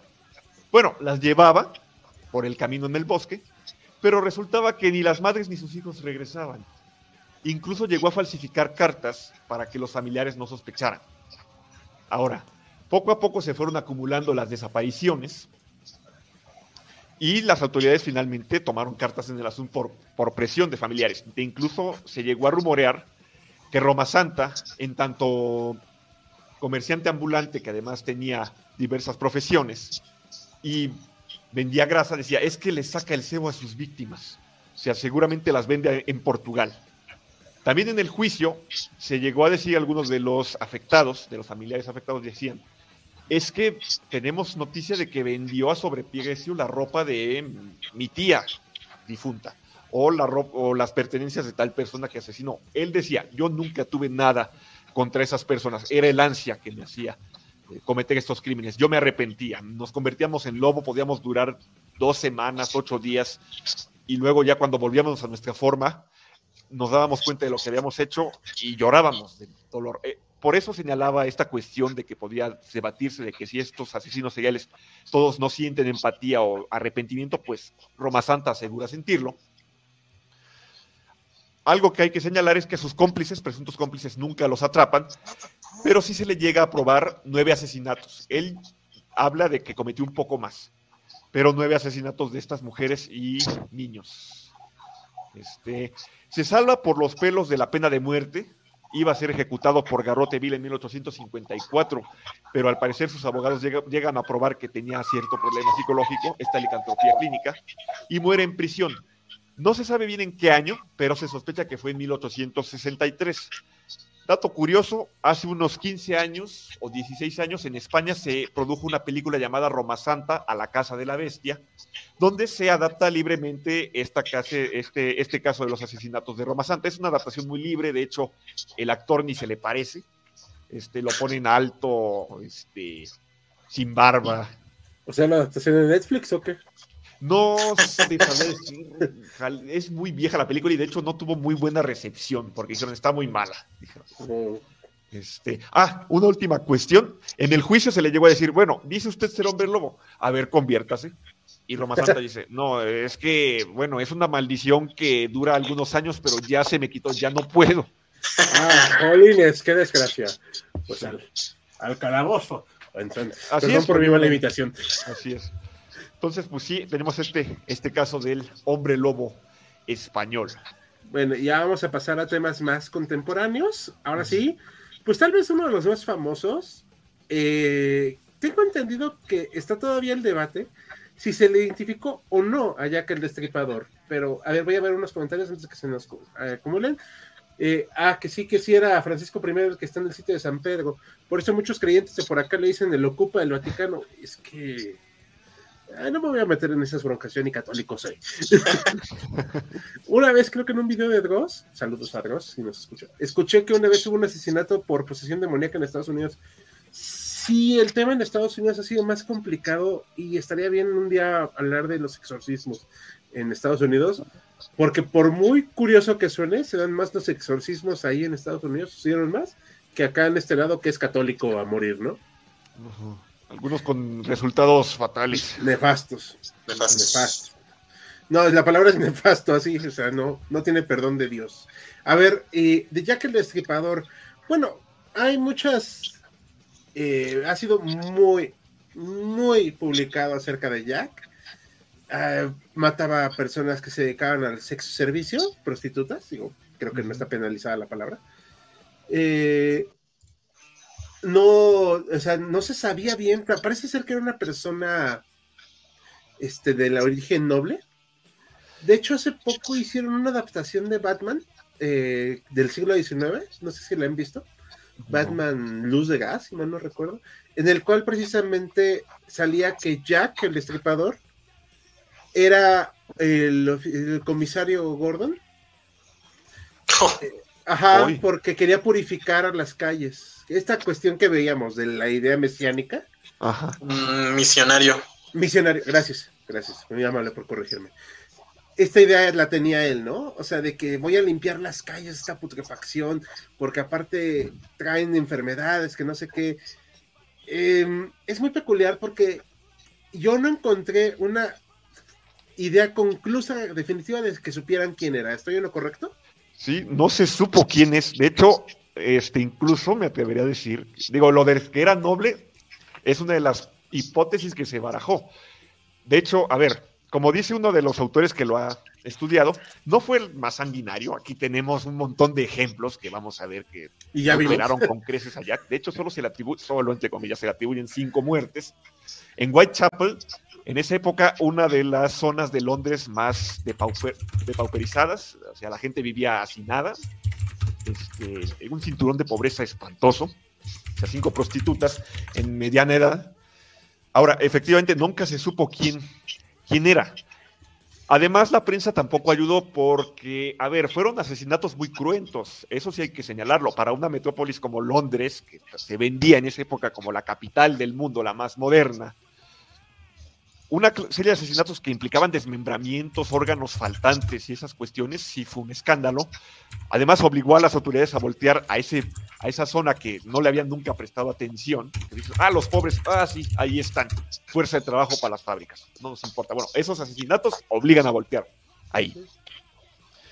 En un principio, las autoridades dijeron, y muchos ingleses de buena alcurnia dijeron, no puede ser un inglés, nosotros somos civilizados, este, no somos las las otras razas inferiores a las que hemos dominado. Tiene que ser un extranjero. De hecho, hubo incluso casos de antisemitismo. Entre los sospechosos había un zapatero de origen judío. ¿Cómo? Perdón, antisemitismo en Europa en el siglo XIX. No puede ser. Sí, de hecho, es que seguramente es un judío ahí por ahí que está matando. Bueno, resultó que el señor sí había tenido un altercado con una prostituta, este zapatero, pero tenía coartada para, los asesinatos. Tenía una coartada sólida. Entonces lo tuvieron que soltar. La prensa tampoco ayudó porque el sensacionalismo fue inmenso. Llegaron cartas a ella a las estaciones del Scotland Yard atribuyéndose ser Jack el destipador. Entonces la policía, dato curioso, en esos años, la policía de Londres tenía apenas 50 años de haber sido establecida. Los Bobbies de Sir Robert Peel habían sido establecidos en 1820. Hay que tomar en cuenta además que la criminalística estaba en pañales. Las escenas de crímenes se contaminaron como no tienen idea. No, obviamente no se tomaron huellas digitales. Apenas estaba jugando con esto de hacer un perfil del asesino. Es uno de los primeros perfiles que se hacen de Jack. Dicen, es un hombre de mediana edad, posiblemente estatura media tal vez, tiene conocimientos obviamente de anatomía, puede ser médico, tal vez es un carnicero, no lo sabemos, porque la precisión de las heridas es clara. Entonces hubo mucha confusión, de hecho, Hal, por ahí tienes la caricatura de, del policía Bobby ahí este, a ciegas, ahí tenemos una imagen socarrona de la prensa londinense que decía, es que la policía es inepta, o sea, nos están matando gente y no son capaces de detener a un asesino sanguinario. Está como la gallinita ciega, qué vergüenza con estos bobbies que son inútiles, que solo sirven para, este, para robarte mordida, porque había corrupción también en esa época. ¿Cómo? En la policía londinense. Entonces, la imagen de Jack, pues aquí está la sombra con el puñal y se barajaron varios sospechosos. Este zapatero polaco se habló incluso que podía haber algún miembro de la realeza que intentara deshacerse de prostitutas ahí porque supuestamente se le habían descubierto con sus que con alguna y había tenido un, tenido un hijo ilegítimo. Por ahí se habló de que alguien de la, de la alcurnia inglesa también justamente esto de limpiar los barrios. Otros dijeron, no, más bien es un asesino que quiere llamar la atención sobre las terribles consecuencias, sobre las terribles condiciones de vida que viven los, la gente de Whitechapel eh, y, Londres en esas zonas de cinturones de pobreza. Entonces hubo un montón de, de, de opacidad, si así se, si se quiere decir. Ah, con lo de las cartas solo hubo una o dos que sí se pudieron atribuir que fueran genuinas de Jack y no de los periodistas sensacionalistas. Una de hecho incluso envió medio riñón a los policías y de hecho dijo, les envió medio riñón, la otra mitad pues ni modo ya me la comí. La comí. Estuvo muy sabrosa. Era delicatez en el hombre. Sí. Y, aparte, aparte como las, como las firmaba, eh, sinceramente eh, suyo, Jack el Destripador, él mismo se puso el nombre, ahí es un caso donde la prensa no pone el nombre al asesino, el, bueno, en teoría se puso el nombre en una de las cartas y la firmaba eh, desde el infierno. Ah, por eso el cómic, ¿no? De Alan Moore. Ajá. Y horrenda adaptación fílmica también, por cierto. Que eso hizo que Alan Moore se enojara más, una vez más. no, es que siempre hay eso. Pero sí, exactamente. O sea, es muy curioso que nunca lo atraparon. Eh, me recuerda al Zodiaco. Precisamente. Ah, pero. Sí, sí, sí, no, precisamente. Sí, porque nunca, o sea, obviamente yo sé que son muchos años de diferencia, hasta otro país, pero esa idea de que el asesino se regodee y se burle es algo muy, este, muy recurrente para el imaginario de las personas. Pero tengo entendido que no lo hacen mucho.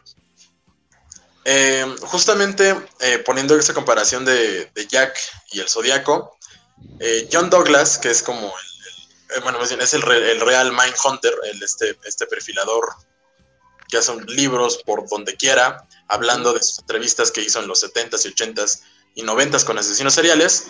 Este, por ahí, por ahí tenemos la foto de los tres, de los dos más importantes, Douglas y por ahí anda, por ahí anda, por ahí anda. Bueno, The Mindhunter de la serie de Netflix, que está ah, basada en esas vidas. Ajá, The Mindhunter es el libro, donde relata sus saberes por el FBI en los 80 lo llaman a un programa eh, recreativo, eh, porque está el auge eh, como tal este, popular de los asesinos seriales, para hablar sobre el caso de Jack el Destripador. Y él concluye que es un asesino serial desorganizado, que pudo haber sido atrapado fácilmente con técnicas modernas y que esta parte de que se comunicara con la prensa es muy poco probable, que su perfil de asesino psicológico, así improbable que él tuviera la voluntad de involucrarse, de ir a regodearse y de escribir cartas y que tuviera la lucidez siquiera de ir a, regodearse frente a la policía.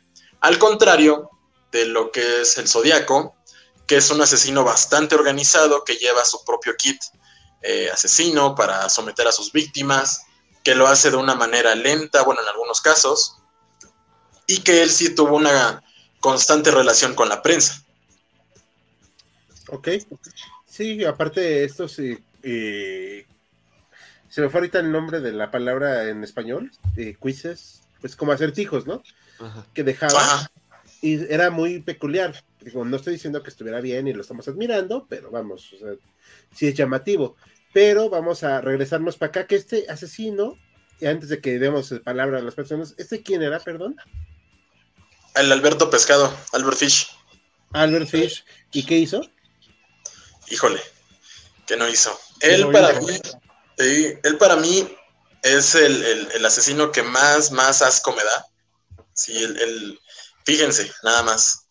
Eh, a mí es el, es el, personaje que más asco, que más este, repulsión me da, justamente porque eh, su objetivo eran niños pequeños. este, se le atribuyen algo así como 100 asesinatos de, niños pequeños. Él eh, llegó justamente a, sustraer a una niña pequeña de 8 años de su casa, ganándose la confianza de sus padres, haciéndole el argumento de que le iba a dar este trabajo a uno de sus hijos mayores, ¿no? Él va a la casa de este niño, este niño mayor, se gana la confianza de los padres, se gana la confianza del niño, bueno, del adolescente, joven, pero le dice, no, espera, sí necesito, sí te necesito para un trabajo en mi granja, supuesta granja, pero antes tengo que ir a un compromiso familiar. Voy, regreso en la noche y vengo por ti. El plan de Abel Fish eh, era este, este adolescente y era asesinarlo. Pero cuando ve a la niña de 8 años cambia súbitamente de parecer y la, su objetivo es ella. Convence a la familia de que se la deje llevar a este compromiso familiar y nunca regresa. Eh, eso es en los años 30 en Nueva York, en Westfalia. Eh, hay una búsqueda masiva, eh, se le describe como el hombre gris, este viejito que se cree que debe tener un cómplice porque es un escuálido, es un viejito que parece no tener mucha fuerza. Poco tiempo después encuentran el, el cuerpo de esta niña, o brutalmente asesinada, y al año o a los dos años de este asesinato, él se dirige en una carta a la familia directamente de, esta niña y le describe detalle a detalle lo que hizo con, con la pequeña. Eso para mí es bastante perturbador. Y él es descubierto justamente porque en esta investigación con esta carta eh, se comienzan a rastrear desde dónde se manda, los sellos, el tipo de escritura, hasta que dan con este viejo eh, ya en, sus en finales de sus sesentas y es condenado a la silla eléctrica. Y se descubre durante su juicio la cantidad de fetiches extraños y eh, horrendos que él tenía. Él era un eh, masoquista que gustaba de clavarse alfileres en zonas genitales para estimulación. Y bueno, toda esta parte, además de el, asesinato de niños pequeños. Ay, sí es en serio. Justamente tenemos la imagen, eh, hay una pelvis con... Eh, la tenemos por allí. Sí. Ahí está, ahí está. Perdón. Esa, esa es una radiografía de Albert Fish. Y esas son las agujas que se llegaba a clavar. Ay, Dios. Ay, Dios, me, me dolió. Perdón. Eh, aquí dice eh, unos comentarios. Eh, ya que el destipador un tipo el que Olivia le, no sé quién es Olivia, le bueno, le golpearía. Ah, de este, de la ley y el orden. Ah, ya, sí, sí. Ah, pues sí, tendría sentido. Se dan más los exorcismos en Estados Unidos, ya que acá sabemos que podemos correr a los espíritus malignos gritándoles insultos. Bueno, sí ya que el disipador fueron muchas personas, no tantas como otra cosa. Un par de demonios menores vinieron por acá para poseer algunas almas y los agarró un Brian y les partió los cuernos antes de robarles el móvil. Ah, ¿estamos hablando de México? Alejandro Cortés se ríe. Buen tema. Feliz cumpleaños, David. Ah, Mi mamá. Ah, ok. Feliz cumpleaños. David. Feliz cumpleaños. Saludos. ¿A ¿Es tu cumpleaños? Sí. ¿Y por qué no dijiste? Bueno. No quería robar protagonismo. A pesar de que es el tema que propusiste. Ay, no, felicidades. ¿Cuántos cumples? 28 ya, qué bárbaro. Hombre, estás todavía jovenzuelo. Bueno, estos son los perfiladores, ¿verdad? Que hablábamos. Justamente, el de la derecha, el de las manos en la cintura es Robert Ressler. Y, no, es perdón, John Douglas. Y el de la izquierda de ese hombre enorme es eh, Robert Ressler. Y ese hombre enorme del centro es Edmund Kemper. Un gigante de dos metros. Sigue vivo. Ahí, ¿Sigue vivo? Sí. Si, si me permiten la anécdota, eh, igual para hablar, saltarnos tal vez, a bueno, tal vez un poquito a los setentas, hay una anécdota donde Robert Ressler se entrevista solo con, con este Edmund Kemper Ay, ya me lo movieron. se entrevista solo y él eh, da, pasan las dos horas de entrevista, le saca lo que necesita de información y activa ¿no? un dispositivo debajo de la mesa para decir que ya acabó y que lo saquen. Pasan unos minutos, vuelve a tocar, creyendo que no lo habían escuchado, y nada, nadie va por él, nadie va a la celda donde están ellos dos solos. Se comienza a poner un poco nervioso Robert Ressler y Kemper lo nota. Ellos que pueden leer también las expresiones humanas. Y le dice, sabes, en este momento están en su hora de comida y en el cambio de horario, de turno. ¿Qué tal si me pongo loco? Tú la pasarías muy mal. Ressler, oh, eh, pues jugando con la mente de, Kemper, le dice, no creerás que vengo desarmado. Además de que se karate, ¿no? Le dice. Y todavía Kemper, le, midiéndolo, dice, que eres cinta negra? ¿Crees que podrías conmigo? Y Ressler, pues comienza a sacarle hilo, plática y plática, hasta que 15 interminables minutos después, un oficial de policía va a sacarlo de la, de la celda. Se lleva a Kemper y él, pasando al lado de Ressler, le dice, sabes que estaba bromeando, ¿verdad? Y Ressler le dice, sí, sí, Kemper, lo sé, lo sé. Oh Dios, oh Dios. El infierno en 15 minutitos. Viste pasar la vida frente a tus ojos. Vaya broma. Ok. Aquí dice, también te manda cumpleaños, feliz cumpleaños Alejandro Cortés, un tema interesante para abordar durante un cumpleaños. Y también eh, Isabel Salgado te manda feliz cumpleaños. Me recordó un, un escena de criminales. Ahorita me acordé de, también de la, de la película del Zodiaco, de David Lynch, Fincher, corrígenme. Fincher. Fincher. Que también es el que hace la de eh, Mindhunter. Ajá que cancelaron, pobre serie. Bueno, este vamos a adelantarle un poquito, porque si no nos tardamos mucho. Sí, sí, sí. Si les parece, este, bueno, eh, para que no se quede solamente de nombres, de cuando yo sí vi esta película, cuando la renté en Blockbuster, la de esta persona, monstruo, que le hicieron aquí en español y en inglés, con Charlize Theron, la cual pues le quitaron toda su belleza para hacerla como esa persona Quedó muy bien el maquillaje, por cierto. Eh, esta, esta asesina serial, eh, no me acuerdo bien su nombre, ¿me lo pueden decir? Aileen Burnos. Aileen Burnos. Ya le dieron la pena capital, ¿verdad? Sí. Inyección letal. Inyección letal. Entonces, pues bueno, la verdad es que entiendo, o sea, pues que tenía unos problemas muy graves, pero vamos, pues la opción no era matar a sus clientes, ¿no?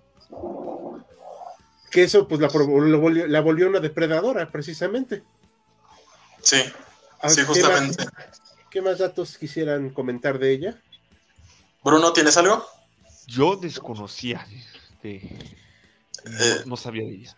Sí, justamente creo que es, considerada en tiempos modernos, cuando no, había este trabajo previo a los asesinos seriales, como la primera asesina en serie, que ya vimos que no, ni por asomo es la primera.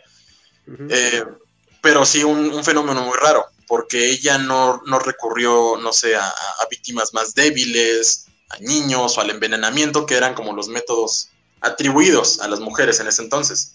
Ella directamente iba con una pistola y con, eh, es prostituta, ella fue prostituta, y con el argumento de que sus clientes querían eh, sobrepasarse, abusar de ella, los asesinaba, eh, conducía su auto por algunos kilómetros, botaba los cuerpos en otro lado y después empeñaba las cosas de estos hombres. Llegó a hacerlo hasta en siete ocasiones, hasta que la atraparon justamente siguiendo el patrón de, estas muertes, de que eran asesinadas con un calibre 22 o 44, no recuerdo, y eran botados en, las afueras de la ciudad, que es de Florida, y eh, la van rastreando eh, justamente con las ventas de los, eh, de los equipamientos que roba a sus víctimas, hasta que llegan a dar con ella le tienden una trampa en un bar, meten a un oficial este, encubierto para que él vaya a coquetear con ella. Y ella le dice, pues vámonos de aquí. Ya había elegido a él como víctima. Él se dice, sí, dame un segundo, sale del bar y le hace la señal a los oficiales para que vayan por ella. Antes de que, de que se lo llevara a otro lugar al, joven. Eh, en el juicio, pues, eh, tiene todas estas expresiones como de locura, este, en algunas entrevistas declara que él odia completamente a los hombres, al género, al género del hombre, y pues es, sentenciada por estas eh, siete muertes atribuidas a Eileen Wuornos a la pena capital. ¿Hay alguna razón de ese odio que tuviera hacia él? abusaron Sí. de ella.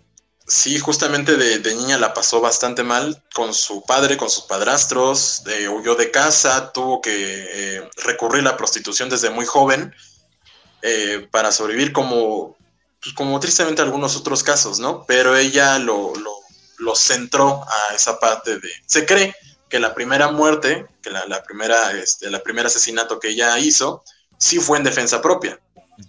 Pero de ahí agarró el hilo para, para continuar con una serie de matanzas. Agarró el gusto. Dice, Cristina Ricci también está en la película así, Sí, como su amante. Eh, este aquí, eh, bueno, ya habíamos hablado de Jack, el destripador. Este obviamente es de los más famosos. Ted Bundy, que por cierto, al día de hoy tiene muchas fans. O sea, lo cual es inaudito, porque el tipo era un depredador en todo el sentido de la palabra. Eh, Este es Jeffrey Dahmer, este es el de la vida real. Este es el del Evan Peters, el de la serie actual. Hannibal Lecter, que pues tiene algunas similitudes con la cuestión del IQ y de la- del canibalismo. Eh, como- eh, hay muchas, muchas obras acerca de Ted Bundy. Ahorita vamos a hablar un poquito más de eso rápidamente. Ay. John Wayne Gacy, que estaba yo leyendo hace poco que, ahora que está de moda este tema por lo de Dahmer, que él era un homosexual homofóbico. Eh, porque odiaba a la gente de sus gustos, pero porque él estaba reprimido. ujú, Sí. O sea, pero bueno, él tenía problemas pues porque lo reprimió su padre. Ahorita vamos a hablar de acerca de- rápidamente de este Ted Bundy. Ah, tuvo una cierta vida normal, aunque no, no nada destacado. Y yo todavía no entendí muy bien cómo descendió a este nivel de psicopatía. Eh, Dahmer sí tuvo problemas porque no podía aceptar su propia sexualidad y porque tenía una vida muy difícil con sus padres. Y este cuate, ahorita me recuerdan cuál era, perdón, porque lo Dennis. Rader, BTK. Eh, ¿El qué hizo? Bruno, ¿tal vez ¿le sabes algo ahí o, o me la viento? Arráncate, David. Sí, ahora sí que tampoco lo, lo, lo El- ubicaba. El BTK es uno de esos eh, asesinos que surgen en los 70s en esta epidemia. Su primer asesinato es el 15 de enero de 1974, cuando se mete a la casa de la familia Otero. Son cuatro integrantes, dos padres, dos niños, eh, los amarra y los asfixia. Él, lo perturbador es el nivel de control que muestra en su primer asesinato. Normalmente los asesinos en serie van progresando. Cometen el primer asesinato, cometen muchos errores, y algunos de ellos los suelen atrapar desde el primero y no llegan a la categoría de ser asesinos seriales. Otros, eh, como él, exhiben un nivel de control sobre sus víctimas que demuestra que son psicópatas totales. No, no tiemblan ante, ante el peligro que hay eh, inherente al, al asesinato. Él, eh, después de este primer asesinato, eh, espera unos meses. En, en abril de ese mismo año comete otro, igual se mete a la casa de una persona, lo espera, eh, logra someterla, eh, la amarra y la asfixia. Pero en ese interín, otros convictos de una cárcel se atribuyen la muerte de, de la primera familia, de los primeros cuatro, y esto lo enoja. Y comienza a escribirle a la policía, diciéndole, no, soy yo, en tal biblioteca vas a encontrarte con tal libro y ahí voy a dejar yo una carta.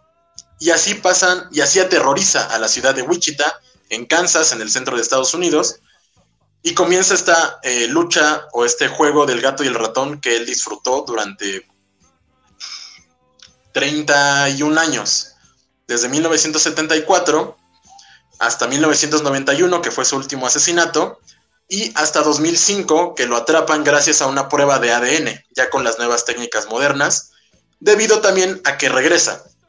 En, 19, en 2004 publican un, este, un escrito conmemorando los 30 años de este asesino que ya nadie recuerda, y él regresa para, para decirle, sigo aquí, sigo vivo y sigo en su ciudad. Nuevamente comienza este juego del gato y el ratón, pero lo atrapan porque ya está viejo. Él ya tiene los 60 le pregunta directamente a, los, a, los, a la policía si puede enviar un disquete, un disco eh, de esos viejitos, eh, y no puede ser rastreado. La policía le dice, sí, tú mándalo. no te podemos rastrear con eso. Y lo rastrean. Lo encuentran que es el, el presidente de su iglesia, que tiene familia, que tiene dos hijos, que es líder de Boy Scouts y además es jefe de patrulla de su colonia. O sea, es un ciudadano modelo que desciende a estos niveles de, sadismo que, al, que se le atribuyen 10 eh, asesinatos en total. Cuando lo enjuician se dan cuenta que tiene esta parte eh, del travestismo, no porque el travestismo sea una parte inherentemente mala, ni nada parecido, sino eh, si es algo perturbador porque se llegaba a vestir con vestimentas de sus víctimas. Mm, ya. Ok, o sea, sí, sí tenía todas las características, ¿no? De una persona muy perturbada. Este, bueno, pues vamos a avanzarle un poquito más rápido. Este personaje, no me acuerdo. ¿A qué hizo?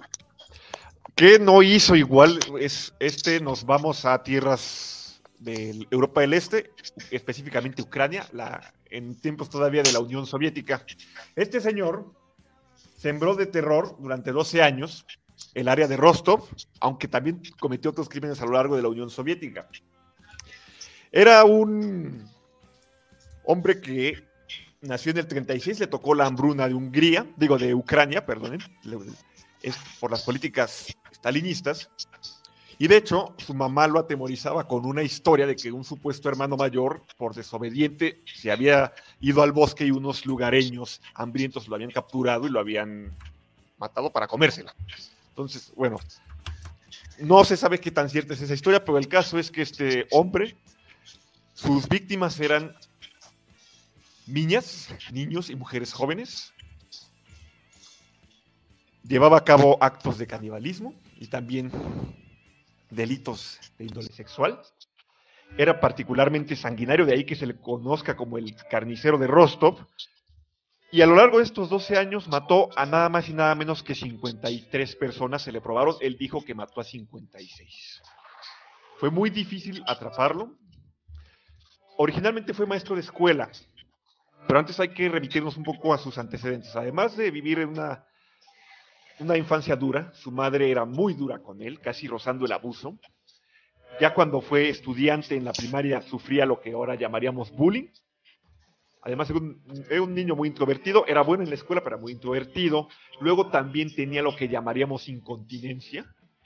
Y peor aún, para él, porque eso lo acomplejó bastante, impotencia sexual.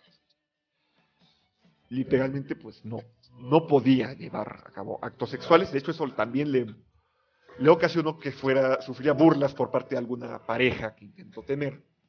Finalmente logra casarse, llega tener cierta vida normal, es maestro de escuela y ahí demuestra tener ciertos comportamientos ya depredatorios con alumnas, sobre todo. Lo corren de la escuela y entonces desarrolla una serie de empleos itinerantes, usa el ferrocarril y ahí es donde ocurre la explosión de matanzas. Su primer asesinato lo hace con una niña en 1978 y el último en 1990 disfruta mutilar a sus víctimas, apuñalarlas, este, verdaderamente, y no hay remordimientos en este sentido, los cuerpos los arroja en los bosques. En un principio las autoridades son tremendamente omisas. Dicen, bueno, a ver, aquí estaba la creencia en la Unión Soviética de que el asesino serial era una perversión de Occidente, que en el lado soviético no podía existir algo así. Entonces, se agarra a la mexicana, literalmente, un montón de presuntos culpables, se les obliga por medio de tortura a confesar, se les encarcela, incluso se llega a hacer persecuciones en ámbito de grupos de homosexuales, obviamente grupos clandestinos, porque en esa época la homosexualidad era ilegal en la Unión Soviética. ¿Y eso por qué? Porque también Chikatilo, como había señalado, no solamente ataca mujeres y niñas, sino también muchachos jóvenes. Entonces, y como también hay agresión sexual contra sus cuerpos, pues ahí tienen el cóctel. Obviamente, afortunadamente, más bien, en lugar de obviamente, afortunadamente, hay un investigador, dos investigadores, Mikhail Fetisov y Alexander Bukhanovsky, que no, no se fían de la, de la narrativa oficial, dicen, es que aquí hay un patrón. Y urge parar este, a este monstruo, porque si no, no va, vamos a seguir teniendo cadáveres por todas partes. las familias obviamente también presionan, y ellos empiezan a buscar eh, Bujanovsky, que es un psiquiatra soviético de bastante reputación, hace un perfil del asesino. Dice, bueno, es un hombre de estatura de unos 75, entre los 25 y los 50 años, disfruta de torturar a sus víctimas, hay cierta satisfacción y frustración sexual. Fetisov dice, bueno, está bien, nos ayuda a delimitar un poco, pero tenemos más de 300 sospechosos. ¿Cómo podemos hacer? Bueno, a ver, es que el ferrocarril es su vía de, transporte. Pon agentes, pon agentes. Fue muy difícil atraparlo. De hecho, lo llegaron a arrestar algunas veces porque se le sorprendió con una maleta, con cuchillo y con cuerdas. Pero él decía, no, es que soy carnicero ahorita. Es que ese es mi trabajo ahorita, temporal. No había pruebas, lo soltaban. Tres veces lo llegaron a arrestar sin éxito. Obviamente seguiría cometiendo sus crímenes, Finalmente, cuando lo atrapan, están a punto de soltarlo otra vez, porque no confiesa los crímenes. En esa época, la confesión era importante para que se, para el juicio. Y Chikatilo niega los cargos. Dice, no, no soy responsable de ello, me están calumniando. Tienen 10 días para lograr que confiese. Al noveno, Bujanovsky logra, haciendo una serie de estratagemas, empatizar con él, logra hacer que confiese y dice, sí, yo asesiné. Encuentra 53 cuerpos, él dice, hay otros tres más, pero no logran encontrar esos tres cuerpos. Se le mete en una jaula transparente, ahí los familiares en el juicio, porque los familiares quieren lanzarse encima contra el monstruo, y el cuate se burla. No tiene ningún remordimiento y va a ser eh, ejecutado en el 94, ya cuando la Unión Soviética no existe, ya en Ucrania. Un tiro en la cabeza. Es, ah, bueno, vamos a avanzar de ya para que pues ya se nos no hacer tan largo esto. Podemos hacer una segunda parte si quieren, un día. Pues, estos son algunos mexicanos, ya más para cerrar, esta yo sí la conocí al menos, como la Mataviejitas, porque su objetivo era material, lo que decíamos, ¿no? De que no, totalmente, no todo es por cuestiones sexuales, ¿no? o sea, también hay cuestiones tan mm, hedonistas, por así decirlo, como el dinero. Y en este caso ella buscaba sobre todo señoras de la tercera edad indefensas, por si algunos de los que están en otro país no lo ubican, pues, este, pues sí, buscaba a estas personas para quitarles sus cosas con facilidad porque pues, no se pueden defender. Pero fue un escándalo, ¿eh? En su momento, no sé ustedes si lo recuerdan. Sí. Porque ya se estaba alarmando mucho la gente. A ver, México es un país mega violento y eso no lo voy a negar, digo. O sea, eso me queda muy claro. Pero el hecho de que hubiera un móvil tan específico, con, aparte porque la hacía con mucha saña ella. Y el hecho de que fueran personas de la tercera edad le conmovió a la gente, al público en general. Porque pues generalmente tenemos la idea de que las personas de la tercera edad son tiernas, indefensas, etcétera. Digo, no es así siempre, pero en este caso era un patrón. Y con pura mujer, ¿no? Se metía. Sí, Sí, en un principio se creyó que era hombre. De hecho, no sé si se acuerden que al principio las noticias decían el mataviejitas. Ajá. Sí, porque aparte, esa es otra cuestión, no creían posible que un hombre pudiera hacer esto. Digo, una mujer, una disculpa, que una mujer pudiera hacer esto, pero resultó que era una mujer. Sí, de hecho, de hecho, durante algún tiempo se perfiló y se creyó que era un travesti, que, que justamente eh, dedujeron el, móvil, que era eh, meterse eh, a las casas de, las ancianas, haciéndose pasar por una trabajadora social, que de hecho sí lo ocupaba, pero le atribuían que esto, eh, que era un, hombre, también por el, método, que era la estrangulación, algunas veces manual, y, porque le veían que la, no sé cómo se dice, la medida de la mano era enorme, y la fuerza también que no era atribuible a una, mujer, pero una vez que la atrapan, se dan cuenta que era luchadora de, bueno, era una, este, sí, era participante de la lucha libre. Eh, se llamaba la Dama del Silencio. Y este... ¿No, no, no, lo, ¿No lo recordaba? No. Y, justamente dos semanas antes de que ella la capturaran, por pura casualidad, porque mientras cometía uno de esos asesinatos, llegó un familiar y ella salió huyendo. El familiar eh, fue tras de ella y la atrapó junto con otros vecinos de la localidad. Eh, la atrapan y, se dan cuenta que, la habían entrevistado en televisión abierta en, TV Azteca cuando estaban eh, en la Arena México. Y, esa, esa, entrevista es legendaria, la pasa por todos lados cuando hablan de, Juana Barraza. Sí, que sí se llama. Sigue presa, ¿no? Sigue presa. Al momento ya se retractó, como algunos otros asesinos seriales, se retractó, dice que no, que ella es inocente, que le tendieron una trampa. Eh, de hecho, se casó, se casó con un eh, preso en este, dentro de prisión y se divorció a los pocos meses y ahora tiene una pareja eh, mujer. Ok, qué peculiaridades de la vida. Y por último, este también que fue un caso escandaloso. No voy a ponerme a discutir temas que no competen al canal. Simplemente un hombre, un verdadero monstruo. El monstruo de sí, Apatzingán, dijimos. Atizapán. Atizapán, gracias. Y un hombre que se dedicó, que no, no tenía un IQ elevado ni nada. O sea, hay que quitarnos esa idea de que todos son Hannibal Lecter. No. Eh, manipulaba a personas, a mujeres, eh, se dedicaba puramente a mujeres, ¿no? Sí. Sí. Y pues, ¿cuántas fueron? ¿60? Eh, en, su, en su piso se llegaron a encontrar más de, cuatro mil restos socios que pueden corresponder a unas cincuenta y tantas, pero él tenía una libreta de registros, eh, creo que pueden ser más de 70. Mm, o sea, un auténtico monstruo, un un asesino serial en toda regla. Eh, o sea, probablemente, probablemente, el más prolífico de, México. México, sí. Superó al de Catepec. Ajá. Por mucho. Porque además, lo más curioso es que nadie sospechaba de él. Sí, era un viejito amable con la comunidad que llegaba a, repartir según el carne que le enviaban de su tierra de Oaxaca, y el oaxaqueño. Eh, y ahora se cree que probablemente no era carne eh, de, otro tipo animal. Él decía que era carne de venado. Y en las investigaciones recientes se cree que no, que, muy probablemente era carne humana la que llegaba a regalar entre sus vecinos. Sí, no, o sea, es un hombre de verdad deleznable eh, que igual se está pudriendo en la cárcel. Este, ahí luego tendremos que hablar más en profundidad de otros temas, nada más que ya estamos bastante largos en el live, ¿no? sí. Este, y pues es un poco tarde una disculpa a nombre de todo el equipo, es que yo tuve un problema laboral muy importante, pues, tuve que aprenderlo un poquito más tarde, pero ya lo vamos a terminar en estos momentos, vamos a dar unos últimos comentarios, y perdón si les corto la inspiración, pero también tenemos que trabajar y descansar.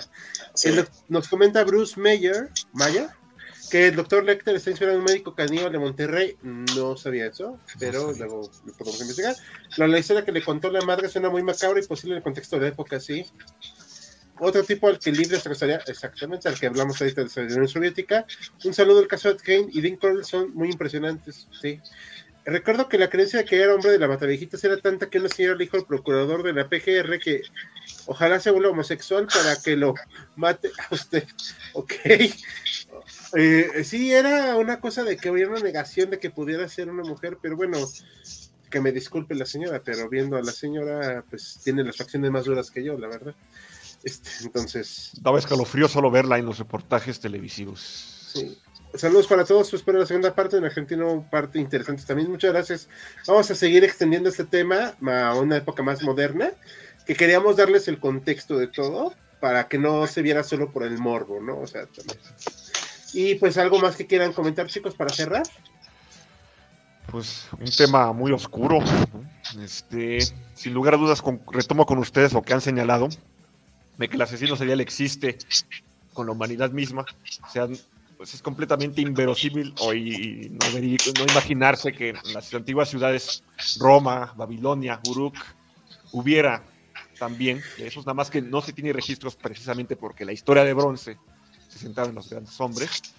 Y otra cuestión, hablando justamente de este del monstruo de Atizapán, muchos el perfil bajo, que no se les considera que sean capaces de hacerlo. El propio John Wayne Gacy tampoco fue considerado en, un momento capaz de lo que hizo. O sea, además fue un escándalo porque era muy cercano al Partido Republicano, al Partido Demócrata, amenizaba fiestas vestido de payaso. O sea, varios son los casos. Entonces, ¿Eso se basó en él? Ajá. Ok, pues bueno, pues sí, hay que seguir uh, investigando esto. Eh, Agradecemos a todos su presencia. A nombre de todo el equipo H6 de la Contemporánea, esperamos que podamos verlos. Recuerden que estrenamos video el sábado. Estén pendientes de nuestro canal secundario que iremos subiendo más material conforme pasen los días. Y pues bueno, nos vemos aquí dentro de ocho días, pero recuerden que mañana se abre la votación para el nuevo iceberg. Así que saludos, buenas noches y hasta la próxima. Bye. Hasta luego.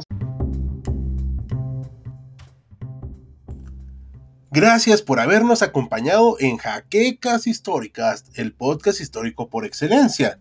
Hasta la próxima.